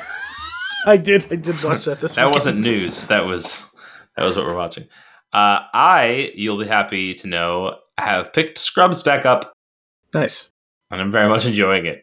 I- through I like can't three or imagine you wouldn't. episodes relatively quickly, and uh, just lots of laughs to be had. Where are you at roughly? Uh, somewhere in the fourth season. Okay. What What was the last one that you just watched? Uh, Cox had a vasectomy, reverse vasectomy, and then had it again. It's a, it's a good episode. It's a really good episode. with uh, that was the one with uh, uh, Colin Farrell's in it. oh, I forgot that's the same episode. was- Yeah, where he where he plays the Irish guy who beats up the guy in the bar and Yeah. he brings him to the hospital The because it was a debt of honor. In there is that uh, JD and Turk turn him in, and then everybody in the hospital is really pissed because they Yeah, because all the girls are Irish guy- swooning over him. and Todd. Yes. And Todd has a great line. He goes, "Hey, hot's hot. I don't care about gender." Yeah. I, lo- I love it. Todd ahead of his time, I guess. I love it. He's he's so ter- he's such a terribly awesome character. He's the Todd. There's a, I love they did the the not too many episodes before this was what was your best moment as a doctor Mhm. and Clip show, Todd's right? sto- Todd's stories when he they they lose the guy on the table and he's like hold up his hand. And he gives him he high fives him back to life. and the Kelso's like and and Cox are like sitting behind them at a different table and they're like it is just insane like how bad you are at this. Or like, like you don't know anything about the human body or anatomy. It's just so uh, it's very clever. It's it's a lot of fun. I you know what I like about it? It's so ridiculous and so funny but they're so they keep so true to the characters like at their core like they're very flawed in different ways and like And yet they still, over eight seasons, grow. yeah Slowly. slow but and i think maybe that's what's good about it right is that that growth is really slow It literally takes all of them eight seasons. yeah ah, it's it's great I'm, I'm really enjoying it so that's one of mine what else you got what are you watching Um, let's go with a show, I guess, to Hmm. match that energy. I have caught up with, well, at this point now, I didn't see this week's, but I've caught up with the first, I think, four or five episodes of The Righteous Gemstones. Mm. and uh, that's been good to get back into that world. It's always, it's almost, it's always like jump trying to dip your toe into like cold water and like get your body acclimated because it's such a rough watch at times in like just how fraught it is. Mm-hmm. it- I don't mean that as a it's like a criticism. It's just it can be a tough watch because it's just so uncomfortable. Yeah. But it's so funny too that it's like you eventually get over that system shock of the temperature. I feel like that's just Danny McBride all the time. Yeah, he's incredibly coarse. Like he's actively seeking your discomfort. Yeah. Um in a comedic way most of the time. Mhm. um it, it's it's a really really good solid funny show and also it should not go unnoticed that where things have really started to pick up in this most recent episode that i've seen one episode behind the current air airing uh, schedule is the one where walton goggins finally has shown back up this season Mm. as uh, baby billy john goodman's brother-in-law and uh he's just so he so thoroughly epitomizes everything that like McBride so like seeking to achieve. There, there's the weirdest, randomest, most unexpected, perfect duo.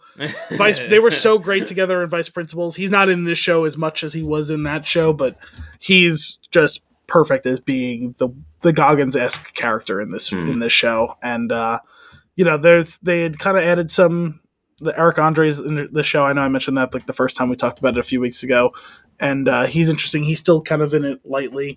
the The best I think new inclusion overall to this this season's story has been the uh, John John Goodman keeps calling them the Muscle Boys for whatever reason. Adam Devine's character has started up this because the, the whole thing is it's this family of like televangelist preachers, and Adam Devine is the youth pastor of the family because he's the youngest, and this season he's hired a a whole well not hired really I guess acquired this following of incredibly jacked Christian gentlemen, and they kind of lived by the precepts of Jesus, including living outdoors and like wearing like robes and tunics and all that. But a lot of all of their stuff is based on like physical fitness. It's so uncomfortable. It's incredibly homoerotic.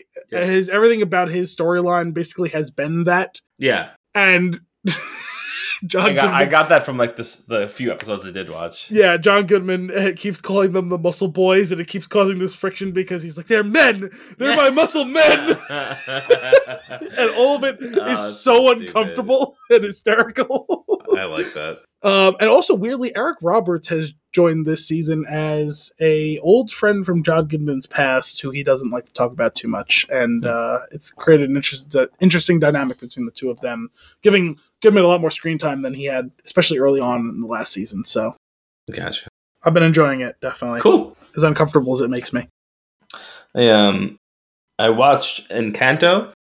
Okay, Really enjoy I enjoyed it. It was, I've heard, uh, I've heard good things. I don't know that I'm going to get to that one, but Yeah, it was pretty good. I will say, like rough. It's a it's a bumpy start to. They kind of just dive right into what's going on, and like there's like an insane amount of upfront exposition in rapid fire song that is like, what? Wait, hang on, what? what's the what's the story? How did we get here? Where we're starting? And um, luckily enough, I mean, it is an animated movie. It is meant for children. They do they do bring you back in the loop. They didn't really need to do all of that up front. It, it ends up just being it's just like sit down and enjoy the song. Don't think too much about it for now. We'll Okay. get back. To, we'll get back to this. it's like it'll all it'll all fill in over time. It's like and it, and it did, and it was it was it was a lot of fun. Some of the songs are really uh, really entertaining and definitely definitely stick in your head. Uh, it's not my favorite, but it was you know it's Disney. It's good. yeah. It's good. What else you watching? Uh, I watched the first episode. I don't know how many episodes have released. I don't know if it's the whole season or if they're doing it weekly, but um, the new show Reacher on Amazon. Hmm. I watched the first episode with my dad. He has read some of the books. I don't think he's read the whole series. Um, is, I think it's is that Lee Child. I think who writes those It's the Jack Reacher series of books. Um, they've done I think two movies with Tom Cruise as the lead, which my dad and many people scoff at because he's known as a mountain of a man in the books, and Mm. Tom Cruise is like five four.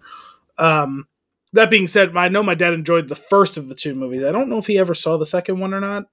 I know he's like he like scoffs at Cruise being in the role because the guy's supposed to be like six five, Gotcha. but um, overall, I think he liked the the tone of the movie and some of what Cruise did as like the character himself. Um, so this new show on Amazon is supposed to be, I think, hewing a little closer to the subject matter itself, not just like the spirit of it.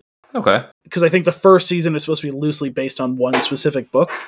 Oh, it's okay, like gotcha. Killing Floor, I think, which is definitely I had heard of before that specific book. Mhm. Um, and the new version of Reacher is played by Alan Ritchson, who's most famously known for uh, his role as Thad Castle in Blue Mountain State.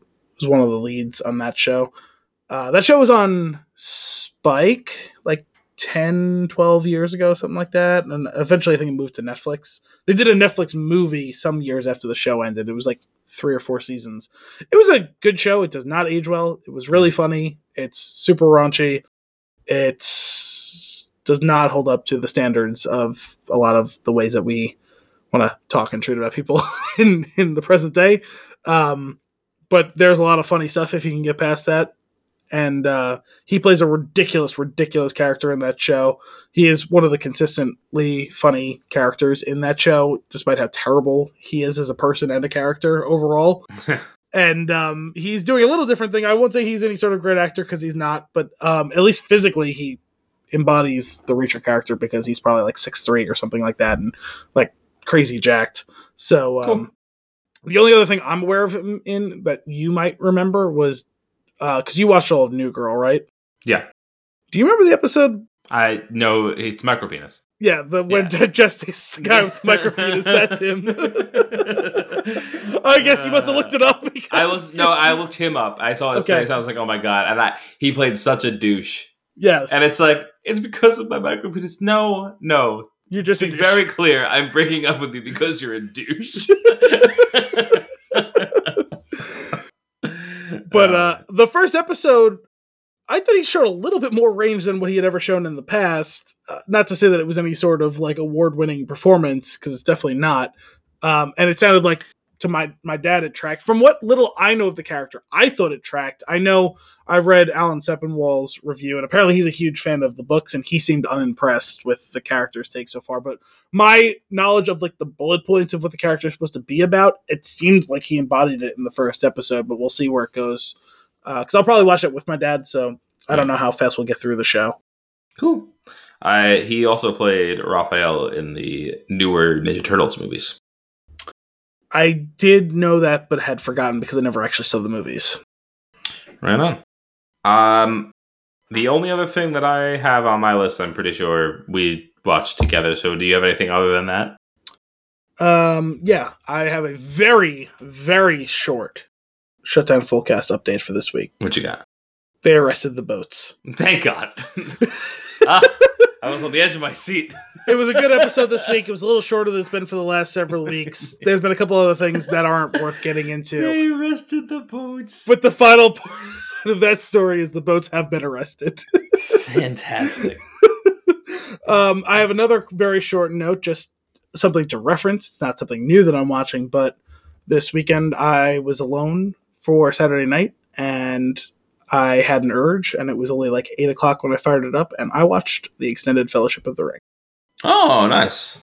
Yeah, it just Nice. it just felt right. It felt right to do. it. Cool. Yeah, and I had watched that not that long ago. Okay. Did I forgot? Did you mention? I know we talked several months ago about you feeling like you might finally be ready to dip your toes back in that Yeah. water. But did that happen during the hiatus? Maybe you didn't tell me that you did it. Mm, I, I think it don't did happen during the hiatus. Okay. Yeah, I think it was like a. I think it was like maybe the week. It might have been the week leading up to. Maybe that's what put Kim in labor. It's like I, this will be this will be less painful for her. I think that's. no, she didn't. Oh, wait. So you watched much. it with her? Uh, she fell asleep. Okay. Had she Which- watched them before? No, she hasn't seen them.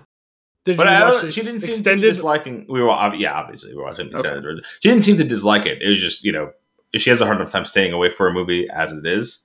let So- alone one that's nearly four hours. I it. exactly. Um, How was your experience diving back Good. in? It was good. I was mostly uh, just completely captivated by watching that movie in 4K on It's an LG fantastic. OLED. It was just bonkers. exactly the same situation. Well, sorry, Samsung, but regardless, uh, exactly the same situation I was in. It's it's great to watch it in that form. that that and I guess like over time, my sound system has like really calibrated nicely down to here, and like everything, like it was just a, it it like I was do I prefer watching movies here to the theater? Like everything was like perfect. There's some great bass in that score, so Yeah. Yeah. But yeah, I'm looking forward to moving on to the next one. okay, me too. Um, I uh, I don't know when that'll happen. It might be next Sure. week. It might be a month from now. Who's to Yeah, who say? knows? Who can say? Who can say? Cool. Uh Mervin? I watched the first two episodes Oh. two night two nights ago. Oh, I watched the whole thing. Okay. Well, the idea was I was supposed to watch with Gianna, and Yeah. she has just been not tractable the last several days, and I was like, I have to at least start watching it before we do the show. Yeah. So me and my mom watched it, and we watched the first two episodes. so you got Conan and Marshawn Lynch. Marshawn Lynch. That, that was pretty funny. I will say, uh, temper your expectations a bit if you haven't already. I think the show is entertaining. It's it's got fun. a lot of good laughs, It's, but it's, it's it's not great. It's fun. yeah, yeah, and uh, and that's fine. That's Yeah. fine for what it, what it is. I uh, I did surprisingly. Um, oh my god, why can't I remember who else was in it? Ken Jeong, Yeah, Annie Murphy, yeah, Sharon Stone. Sharon Stone. Surprisingly, like I had no expectations going in. I I couldn't even place her. I was like, I know her name, Yeah, and I don't know what she's in. Uh, and I can't say that I've seen her in anything. That I what? Did you say Catwoman? she was in the Catwoman movie with Halle Well, Berry. I didn't see that, so I can't say I've seen her in anything. I did. It's so goddamn awful. I'm pretty sure that was one of Jesse's bad movie nights. Basic Instinct. See, I knew about the whole thing with her, That's her most famous role. right? But I didn't see the movie. Okay. Uh, that episode is maybe the best one. Really? uh like it's it becomes very clear that like one of these people that we have on as a guest is is is serious about being an actor and like I mean, uh, uh, listen. Of, of all the people, she's the by far the most accomplished actor. yeah and uh like really gets into it like gives Will Arnett a run for his money Who's the Like, last person? The sixth person. We named five of them: wait, wait Ken Jeong Ken Jeong, Sharon Stone, Sharon Annie, Stone Annie, Annie Murphy, Murphy Conan, Marshawn. There's one more, and I'm I'm drawing up. Oh, Kumail. Kumail that one was funny too I I think that he may have gotten Will Arnett to break the most Okay. which was there because there's a there's a handful of things that he does that are particularly outlandish. Of I was, I was gonna say of the first two, I think that Marshawn's episode was the most funny from start to finish. Yes. but I think I might have laughed the hardest at Conan's conversation with the little girl at the magic show when he's explaining death to her. Yep. That was, that was pretty good. And- that's the thing. Like, there's a lot of funny. There's a lot of funny stuff to be had. I will say one of the uh, at the I like this the shtick that at the end they have to they have to say who the murderer was, and then they have to explain their reasoning. Yes. in one of them, not going to give it away, but in one of them, the explanation is given. Uh, I saw this clue, that clue, and the other clue, and like the chief comes in, and it's like, you are absolutely correct. Even if some of the things that you said were completely made up. well, it's great because they evaluate like what they did and why they were right or wrong. Right. I, even I've seen that in the first two. One of them gets it right, one of them gets it wrong, and I won't Yeah. say who's who. But I, I, I, was, I didn't expect that. I knew the whole thing was that the guest was supposed to guess who it was. Mhm. I didn't think they were going to give it so specifically in a way that you actually, as a viewer, could. Because you know, a lot of times in those like cop shows, like you're just guessing based on some little thing, and then they start like revealing all this evidence that they like never actually told you or showed Right. you directly. Like they might be like, "Oh, we're going to analyze this for fingerprints," and then they just at the time they were arresting the person, like the fingerprints matched this person. It's like, well, like how is this? I can't figure that out because you didn't show me. In this case, I didn't expect that in the first one, and then when they showed the recap at the end of the first one, I was like, oh shit, I actually could have figured that out if I was paying Same, attention. same. So after that's So actually I figured it out the second one because once I figured out from the first one that you could actually follow it, I figured out the second one. Yeah, what I and I really enjoyed that because like I was in the same boat as you, and once I realized that, that we're doing this, that's what the show became for me. It's like I'm gonna have some laughs along the way, but I'm figuring each of these out, Yeah, and I got them all until that until the end. But I was just like, it was uh, a couple of them are maybe a little too obvious. Like you, you only have to like be barely paying attention to get the them. first one surprised me just because I didn't realize that they like because it ended up being such an obscure detail that absolutely was there and Mhm. presented in both like the initial crime scene and when the witnesses were but like i was like wow that's really how it's gonna be When he kept putting hot sauce on the sloppy jala, what is it? Sloppy jalapeno. oh my god yeah the, the, the sloppy jalapeno whatever it was i was dying laughing every time every time conan would try and talk to the waitress willard arnett just keeps pouring more hot sauce on You know, conan's but food Like, but like, good on him. Like he was eating it. Like he was legit going for it. In you can see he was in phys- it was like watching hot ones he was in physical discomfort Yeah. and unlike hot ones like there's no compulsion for him to keep eating the food and he keeps but he does it food. anyway. Yeah. Also there's some really random like secondary and tertiary like comedic actors and actresses in this show so far because in that scene the waitress was the the girl who played Shauna Malwae-Tweep Yep. in in Parks and Rec um the first thing I ever saw her was in the newsroom she was one of the Shut women, women yes, no, she played one of the women, one of the, like the waitresses who was receiving nudes from Anthony Weiner. Hmm. Um, in the second one, the three How did potential we not see murderers, that one coming?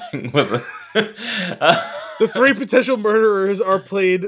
They're triplets, identical triplets, played by that guy who's in all of those like I pissed on that guy's face in the Bennigans. Yes, he played Tevin, Tevin, whatever it was, which was perfect because I was watching it with my mom, and I said, was it two weeks ago maybe that we had watched uh, I love, you, man. Yeah. And I was like, I was like, oh mom. He's, she's like, who's that guy? I was like, he was Tevin in I Love You Man. She goes, the guy with the frosted tips. Like I was like, yes, exactly. But he's been in, he was in the league. He was uh, I forget what his character's name was in the league. he was a in the league. sexaholic. He was a sexaholic Right. who they open the the like the fancy restaurant and winery Right.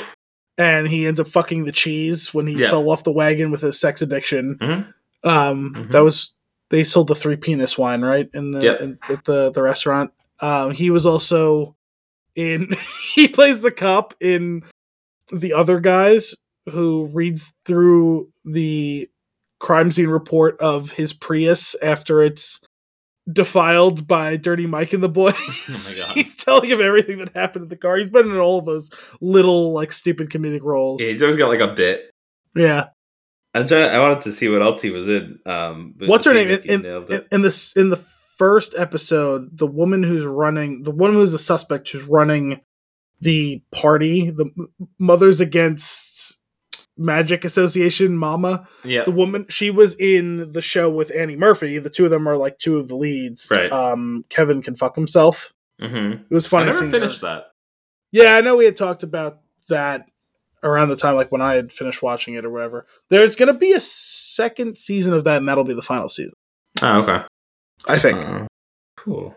Yeah, I, I'm. I'm looking forward to seeing the rest of it so that we can have a couple of goofs. on- Yeah, I mean, I'm definitely going to watch the rest of it. It's just a question of can Yeah. I get it done by next week? we, two we got from through it in two days. Like we watched it that night, and then the next. I think the next night we finished it.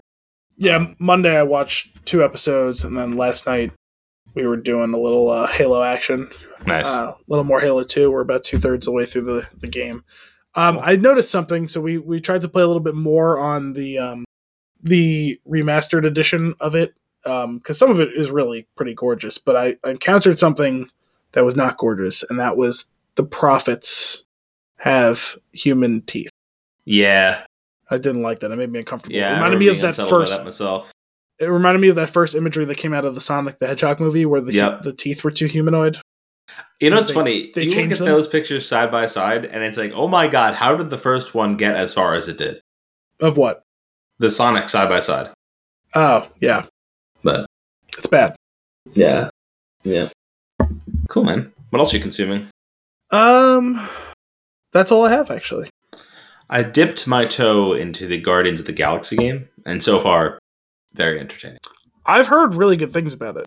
Great, great dialogue, well structured in like in delivering it throughout the gameplay. Okay. where it's like you can you can pay attention and have some chuckles while you're playing without like feeling like you have to stop and listen to it because you might trigger the next thing. I feel like I may have cut things off once or twice because I was moving too fast, which bothered me, but all in all it's been pretty good. Um, how was the actual gameplay? Because so many of those games, I feel like I whenever I see trailers or like clips from it, I'm not intrigued by the, the gameplay. Is it good? Yeah, so far so good. I mean, I've only um, I've only used so far Peter Drax, not Peter, not Drax, Peter, um, Rocket, and Groot, and each of them only has one of their abilities. Like, I guess I don't know how it unlocks. I don't know if it's like a progression thing as you go through the game or whatnot. But it's actually pretty fluid in like pulling up the wheel and being like Groot, do some crowd control. It's like you like pull up the wheel and then like one of the buttons like like you basically tap into a section and then tap in like you t- pull up the wheel tap into the character and then you could hit one of the same buttons to like pick one of their moves to do. Mm. and like you're basically giving a command to them while you're still controlling peter. So that's similar to the well mass effect has a light version of that but dragon age has a more expansive version of that. I'm, i know there's other games that do that but sort of thing it got it i it was it felt so intuitive that after after getting acquainted with it at first, I was able to be like, okay, like I'm fighting, fighting, fighting. I want some crowd control. And it was like tap, tap, tap because I knew exactly what buttons to hit for that one to happen. Okay. And I think because there's the way that it's mapped, I think it's easy to memorize. So you could like rapidly do it and like feel like you're not breaking stride in the game. That's good. I, I, I, I always like the I always like when you have like the option of can I do this super quick and intuitively, or can I stop and really drill down into what I'm gonna do to deploy here, depending on whatever like encounter you've come on. And I like when you have a system that's pretty seamless to do it both different yeah. ways, where I can really pause and and give really explicit commands mm-hmm. across the battlefield, or can I hit two buttons and they're going to go off and do their thing, and I can focus what I'm doing. And that's what it does. Like you hold the button and it slows everything down by like seventy percent. So oh, so it doesn't come to a full stop because that's it doesn't. But that it what it what was interesting. That is an option in the difficulty settings. So you could pick one of the difficulty settings in the beginning, but you could then manually tweak parts of it, and you could increase what that does. I don't. I didn't check to see how far you can go. You might be able to go full stop with it, okay. but you could tell it how long. To. Because it almost feels like a bit of a cheat code at times in the Bioware games, where you can literally pause life time to pause while you try and figure out exactly line up perfectly what you want to do. Yeah, yeah. Is that but, uh, is that an Xbox or a PlayStation or both? I have it on PlayStation, but it's on both. Okay, I wasn't sure because I know sometimes those games have come out as a console. I think I, I think it's on both. Now you got me second guessing. That might be one that I would actually be willing to check out because I've I've generally heard pretty great things about that game.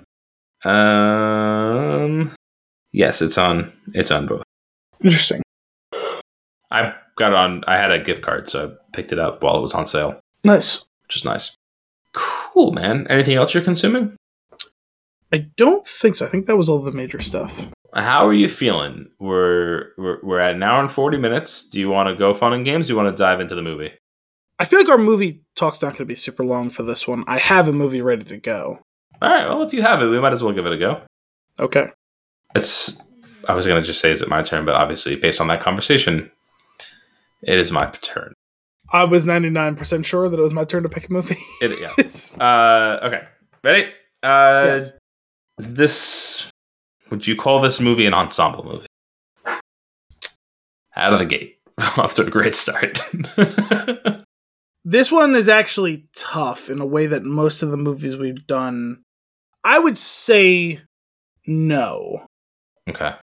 But I will say there's a there's a bunch of people in this movie, but I wouldn't call it an ensemble movie. Okay, I feel like it's. I feel like that's good because like I feel like we're on like slightly different sides of this one. Where if like if you say no, I would probably definitely say no. Whereas if you say yes, I might still say no.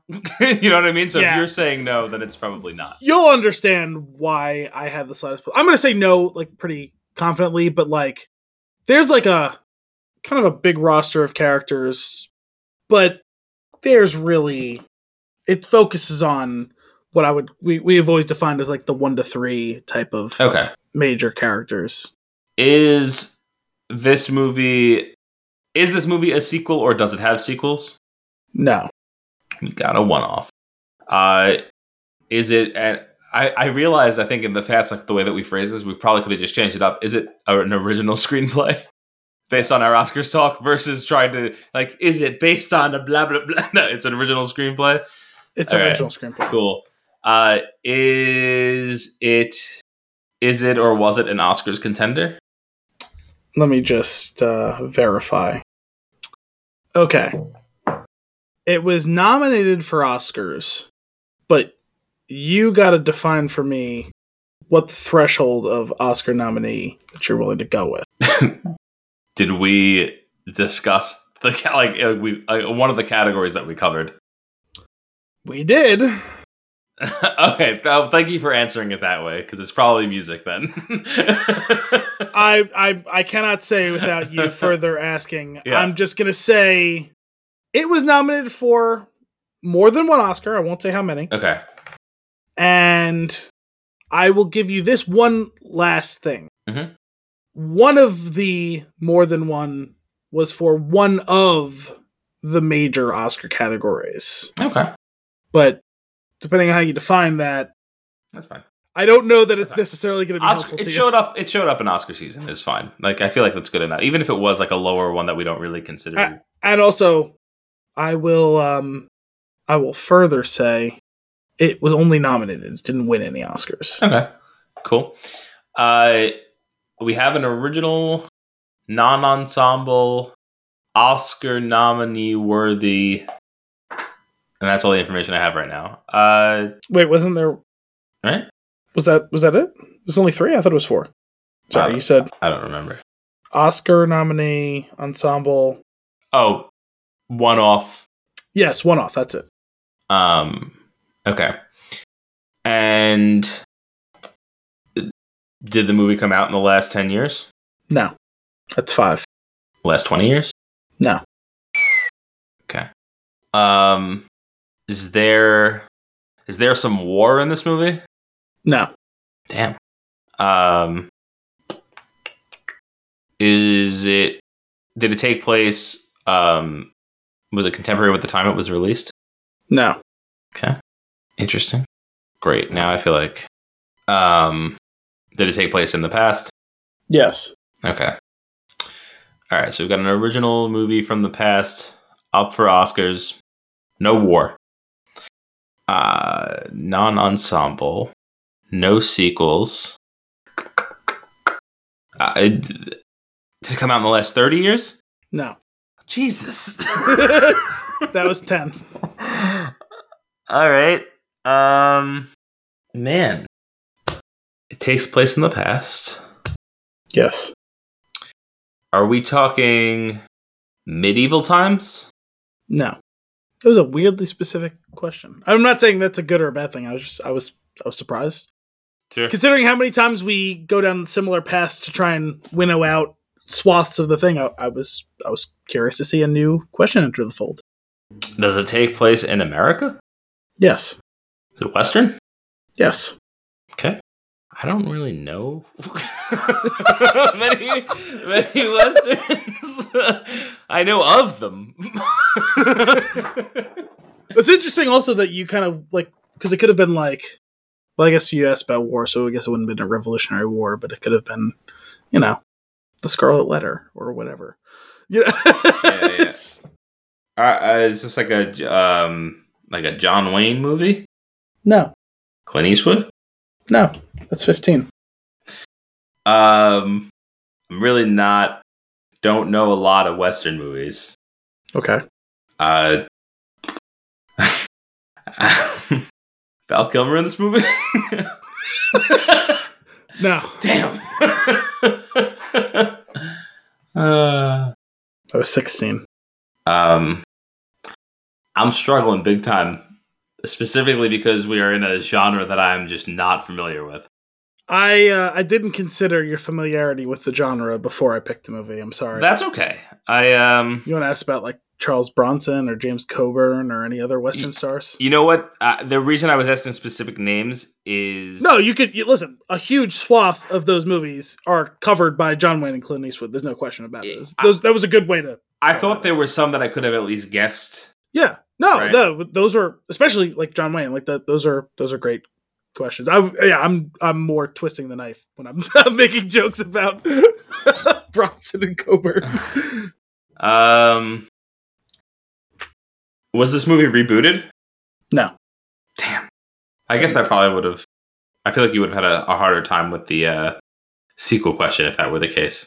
No, because it's not a sequel; it's a reboot. Hmm. Say the Magnificent Seven, which was rebooted, Sure. starring James Coburn and Charles Bronson in the original one. Um, that was rebooted, but it's it's not either one of those. I'll say that because it's it hasn't been rebooted. I'm trying to think if like I have if like I would have seen if there's one that like I mean if it's up if it was up for Oscars. There was a lot of Western movies that have been up for Oscars. I'll just say that. It's a lot of super famous Oscar uh, Oscar movies, Western movies. Yeah. I guess um this is a silly throwaway one because I don't know what to it, it would I like is it re- is it very likely that I know the name of this movie like that Yes. Like I said, there's a lot of super famous Western movies. You have one question and one guess. I'd also be really curious to see what level of the audience has gotten this or has anywhere any chance of getting it based on the questions you've asked. Hmm. At this point, it's I, I would Well, be it sounds like I've ruled out a lot of westerns. A lot of them. Yeah, that's that's great. Um, stupid ones keep coming into my head, but I'm pretty sure that they're like names, like names I recognize. But I feel like, like of westerns, but I feel like they've already been ruled out by the actor questions I've asked. Okay. Um, uh, is this movie known to have influenced The Mandalorian?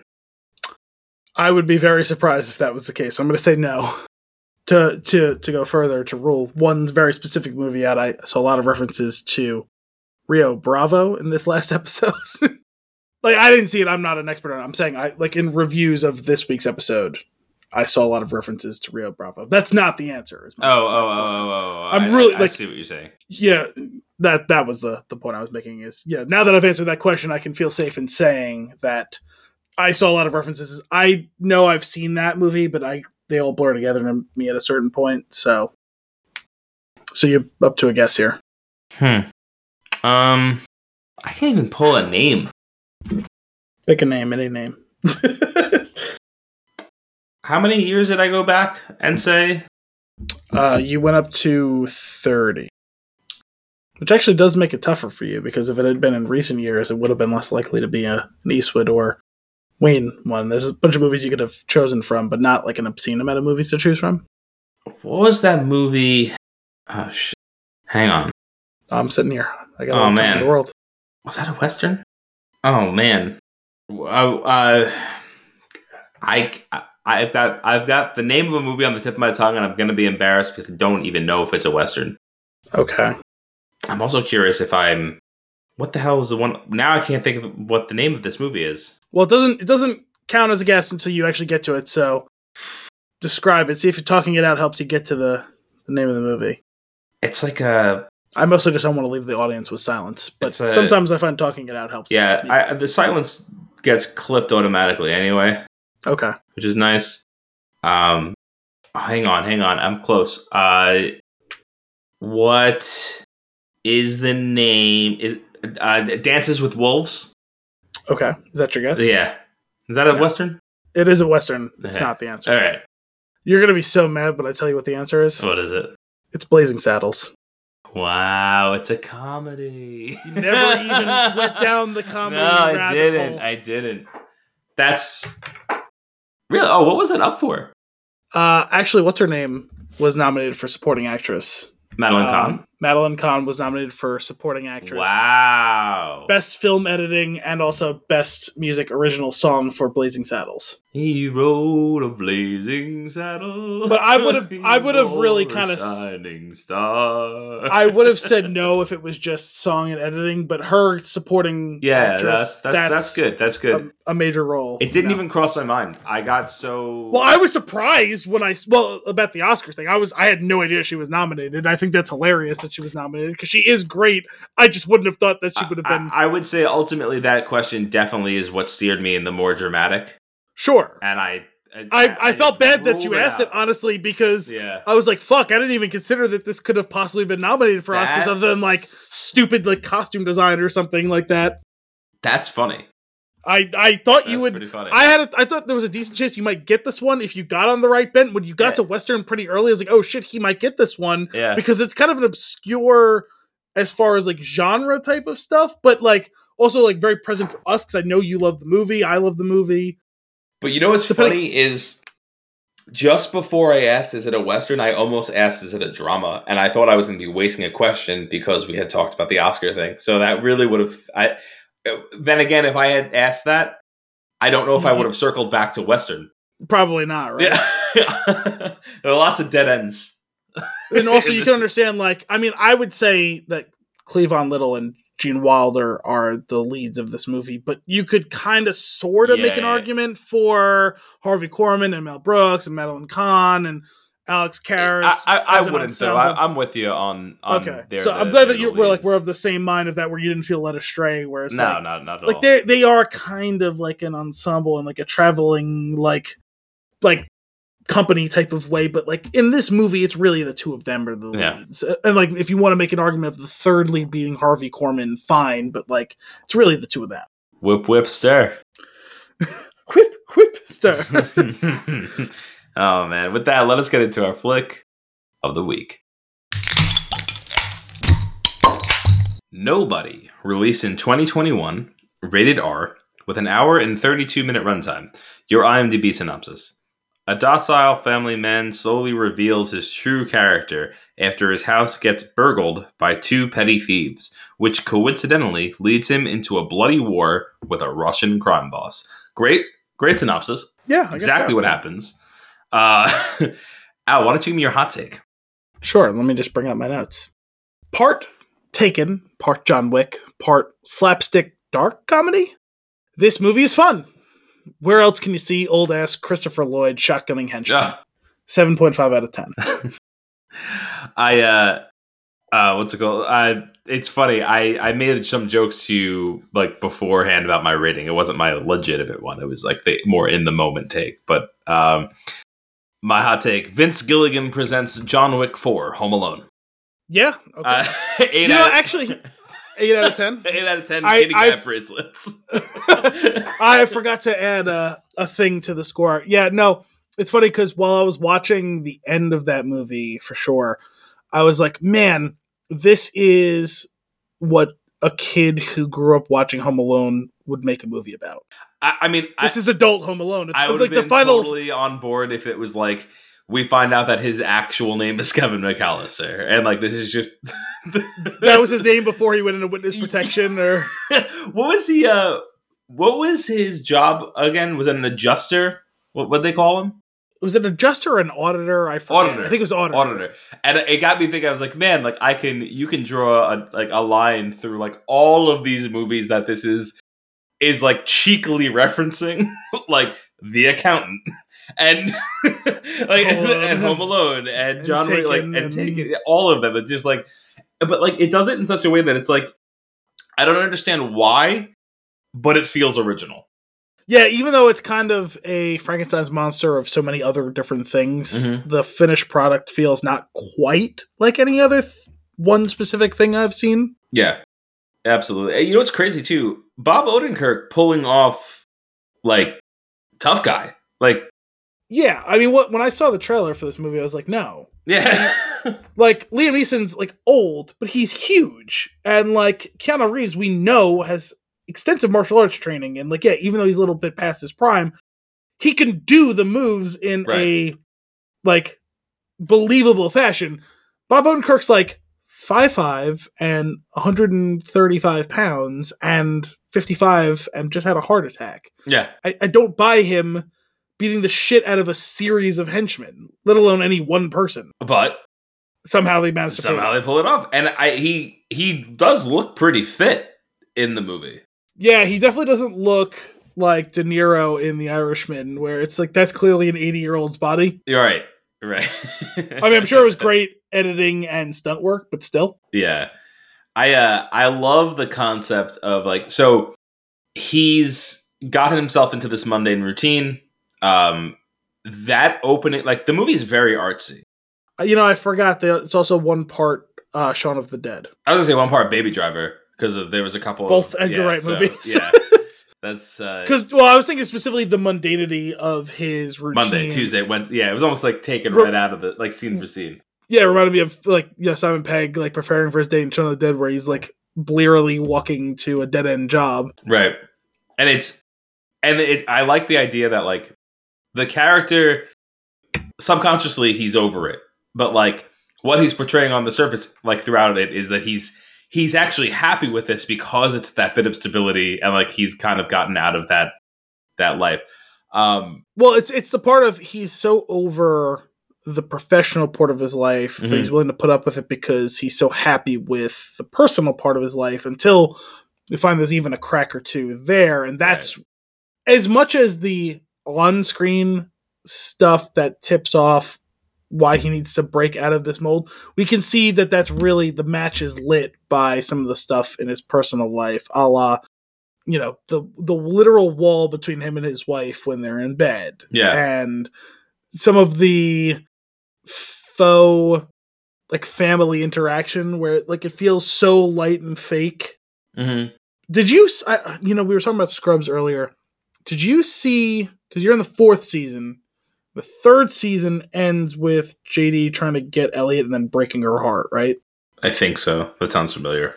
We picked Did- it back up in the fourth season, so there was like a did you get to the part where the two of them decide to become friends again but they become friends by being the most fake and on the surface friends possible they don't talk about anything real I think so.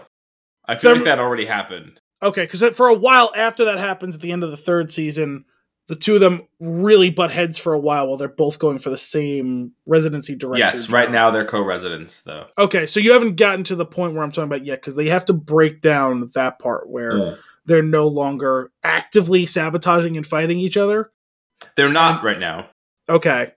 But it, there was a handful of episodes where they're really, Yeah. really butting heads and they start to, but I think, so maybe it's the, the, maybe it might be the beginning of the fifth season then where the two of them like bury the hatchet and they become friends again, but it's so like cotton candy, bubblegum pop, like bullshit friendship Gotcha. and eventually they call themselves and each other out on it. It's like Okay. we, we haven't had a real conversation Yeah. in like three years. We all act like we act like we're best friends, but we don't talk about anything. It's just the most cursory and trivial and surface level friendship.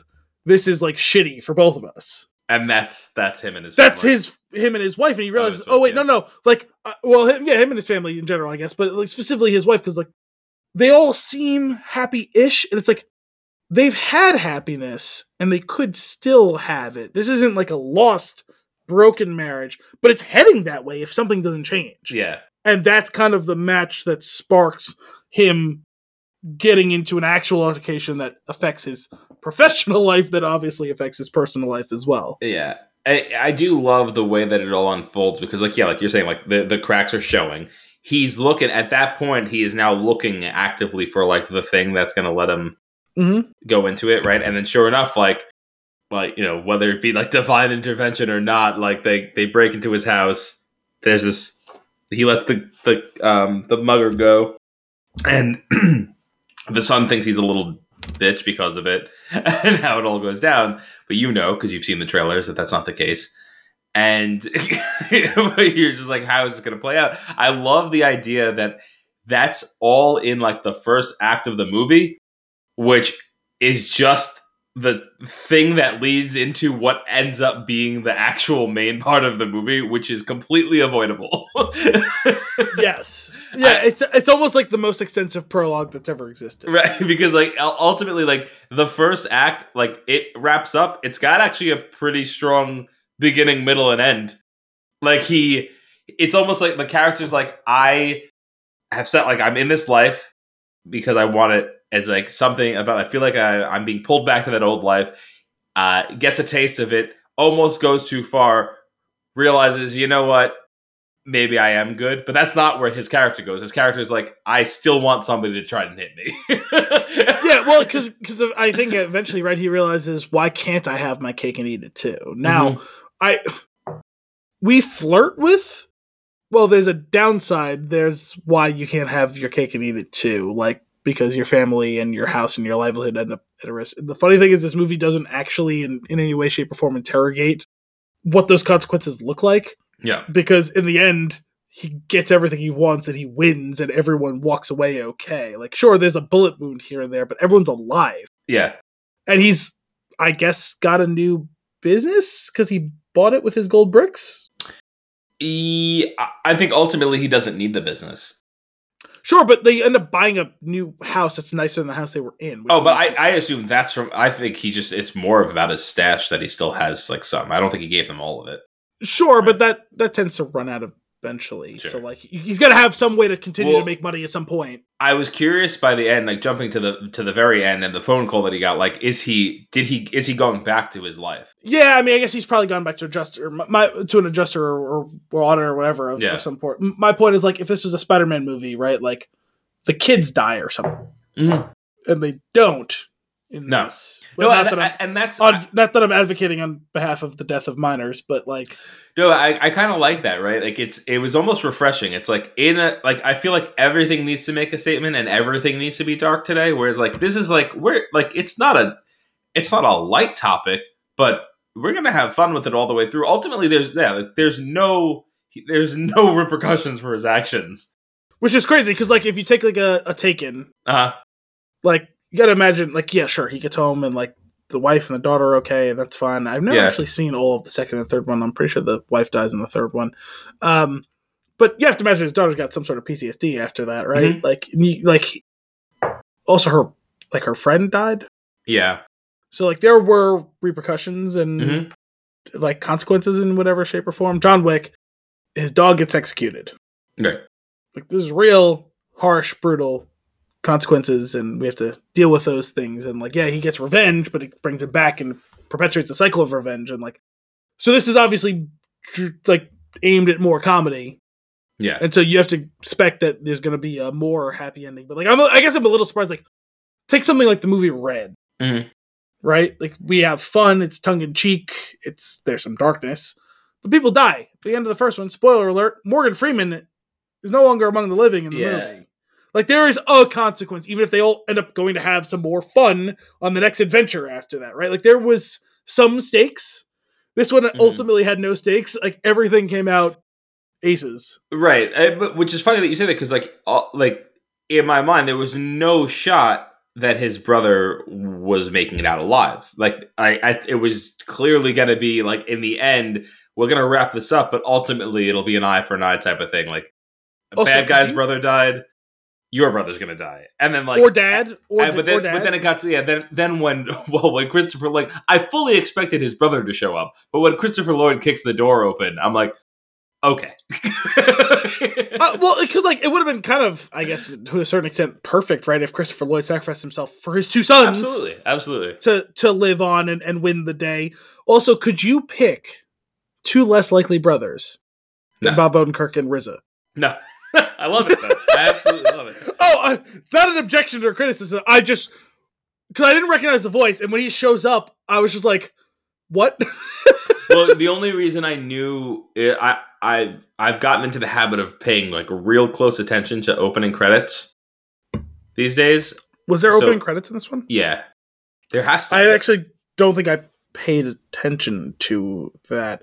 I'm going to give a full disclosure. I fell asleep about halfway through this movie. Mm woke up the next morning and put the second half of the movie back on and watched it. Yeah. So I saw the whole movie, retained all of the information more or less at that point, but like mm. was exhausted, watched it Friday night after work, fell like hard asleep after he gets thrown in the trunk. Can we he okay.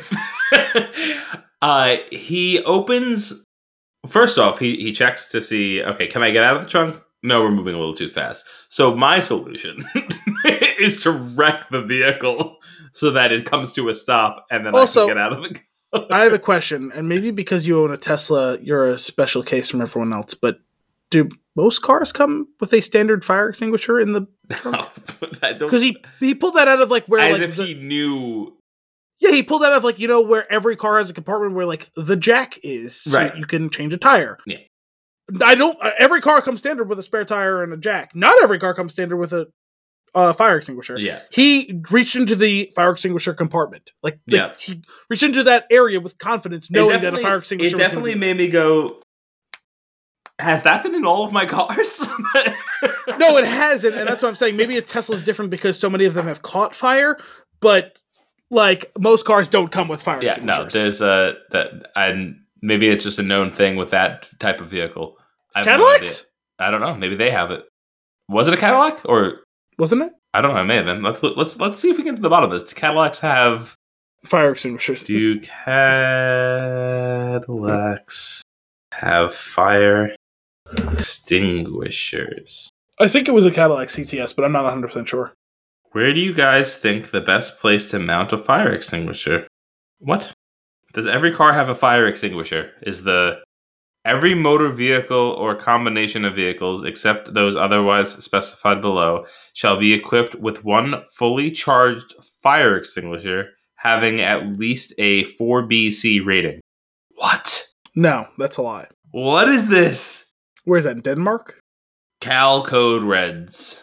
Okay, maybe in California, but it in in, Oh. in I've owned three different cars in the state of New York.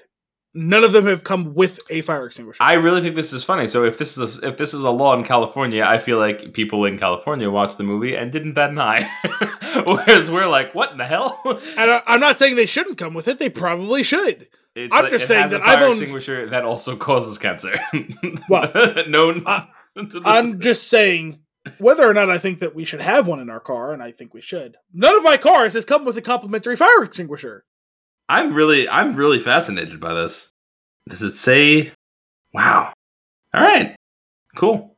Cal code regs tit thirteen sig twelve forty two. Tit 13, really? tit thirteen. Fire extinguishers. Oh my god. That's amazing. I, I totally forgot to add this into the news and notes thing. Adidas put out a tweet today with just a bunch of tits in it. oh, It's a it was to promote a new line of sports bras. But these weren't tits in sports bras. They were just straight up honest to God tits. fascinating.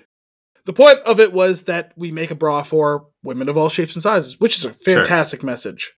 Right. I didn't think you could Not do that proven by the by the the uh, pictures that you posted.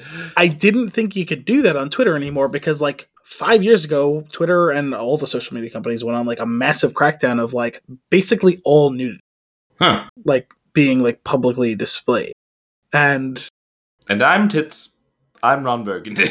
yeah, I'm sorry. I I had forgotten to mention this before, and I would have continued to forgot forget it if you hadn't said tit thirteen, and it reminded me. Oh my god! Like six hours ago, I just stumbled retweeted onto my timeline a time a, a tweet from the Adidas main Twitter account, verified, of just a bunch of torsos of women with their tits exposed, and I was like, "What?"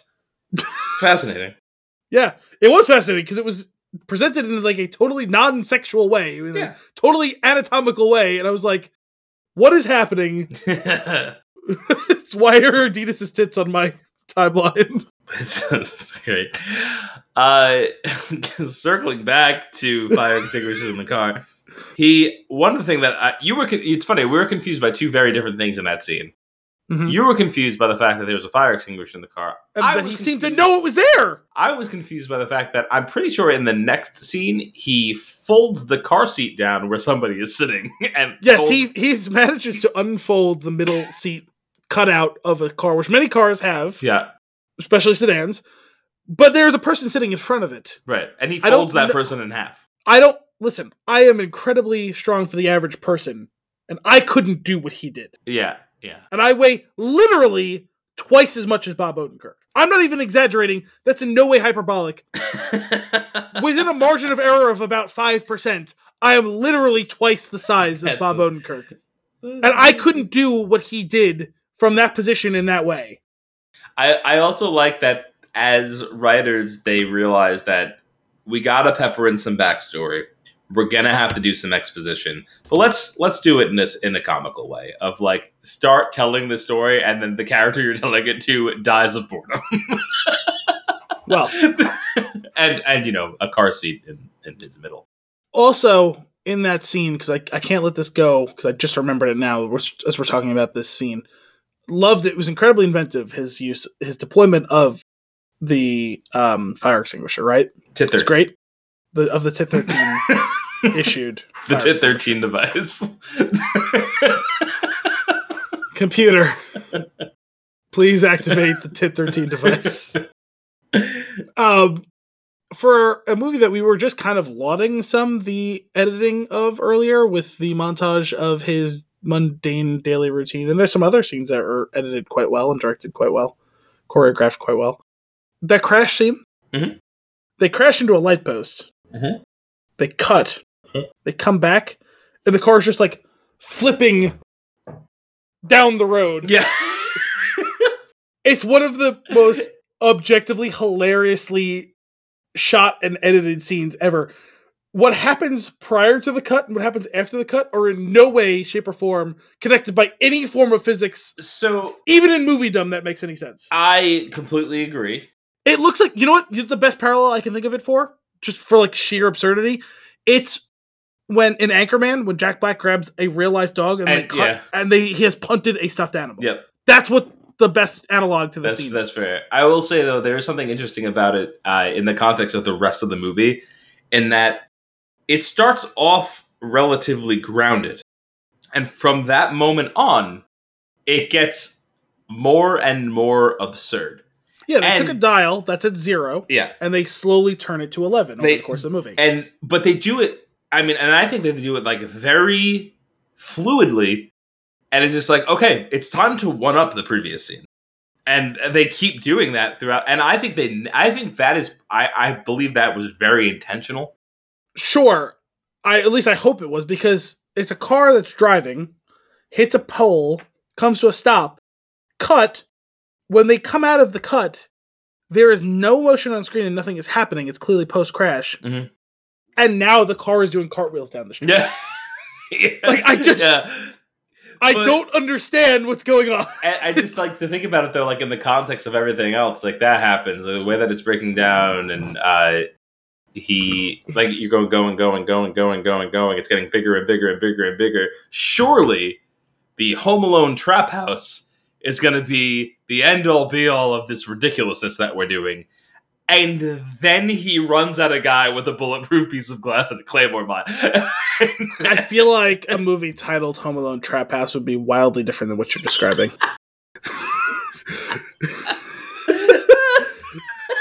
that uh that, that phrase thirteen. that that phrase you just uttered is not exactly I don't think that means what you think it does. uh, to their jeans and cocksocks. Oh this episode has been wild.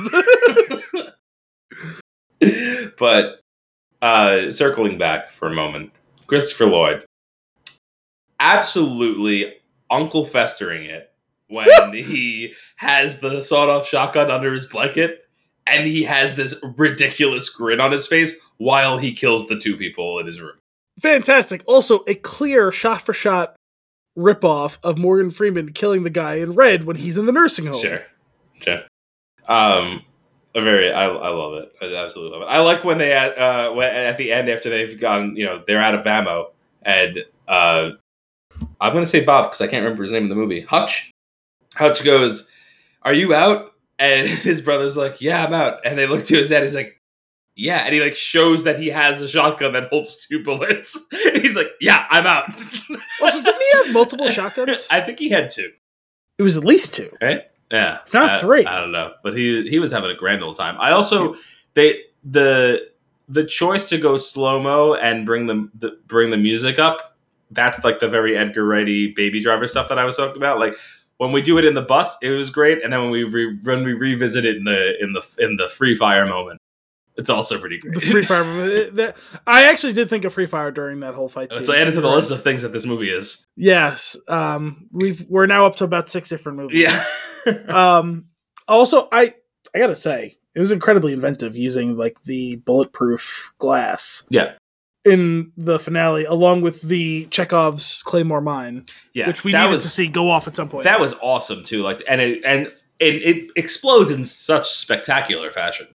Honestly, I can't believe I'm saying this for a movie that did so many things up to eleven. They undersold the devastation a Claymore mine would do on a person from five feet away. Mm. I I don't think it would be recognizable as a human torso Sure. if it had gone off from that point. I think it would have been literally turned into eviscerated mincemeat. Yeah. I think you might be right on that one. Um, They use those things like outside of like embassies and bases. They're meant to like take out like 20 people. everything. He used it on one person from like five feet away. That person shouldn't exist from the waist up. Yeah. I will say that moment when the psycho Russian guy is singing and they pan down and you see Bob Odenkirk sitting there eating his steak dinner. That was pretty good. Oh, what a shot. also, to to to rip off another Edgar Wright scene, it reminded me of something from Scott Pilgrim. Just I'm thinking of like during I'm thinking of um the the first Evil Ex that that they Yeah. that he fights when they're having the concert and Matthew Patel shows up. So sad. When when when uh he's trying to come to terms with the whole evil ex thing because he only skimmed the email Mhm. and he turned both of them turned to look up at mary elizabeth winstead and the camera zooms in and the whole room is dark and they put the spotlight over Yeah. her like it reminds me like exactly of this scene where it's like he's like sitting that. there eating watching this this song everything stops and it just zooms in and focuses on him sitting there which is great in like the macro but also reminds me of again like that sort of thing i i really did enjoy that like the balls of him sitting there for that is, is pretty unfathomable but it, it it leads to a great scene ultimately Yeah. And then only only to be like topped by like when he remo- when he moves the the napkin over and he's got the Which- on the table. to rip off another movie was big dark knight vibes let's not blow Yeah. things Ah, out of ah, proportion you think you could just take all of our money? yeah Yeah. he's so matter of fact oh man. but I, I really enjoyed his montage, oh, like intercut with like the Russian uh, boss like singing. It was him knocking down the thing with was it the Obdoc or whatever it was Yeah. the Ob. Uh, you know that he's like knocking down that whole like establishment. It like intercut with it with uh, the mob boss singing, and he's like just taking down all these guys, and Mhm. he's blowing everything up, and he does the whole thing with him pouring the the fuel into the fire. It was a really clever way to. Do that. I like yeah, I loved that. Probably a little overly dramatic, but pretty great. pouring that into the the emergency like fire like system and then lighting it on fire, Yeah. and him dropping the one salvage scorched bunch of hundred dollar bills to drop on the table in that whole scene was like a great mic drop moment. Absolutely. Absolutely. And and and then just to just to mirror the sequence in the beginning when he's on the bus, I like that he's in the car and his fingers are crossed and he's like, Come on, come on, come on, come on.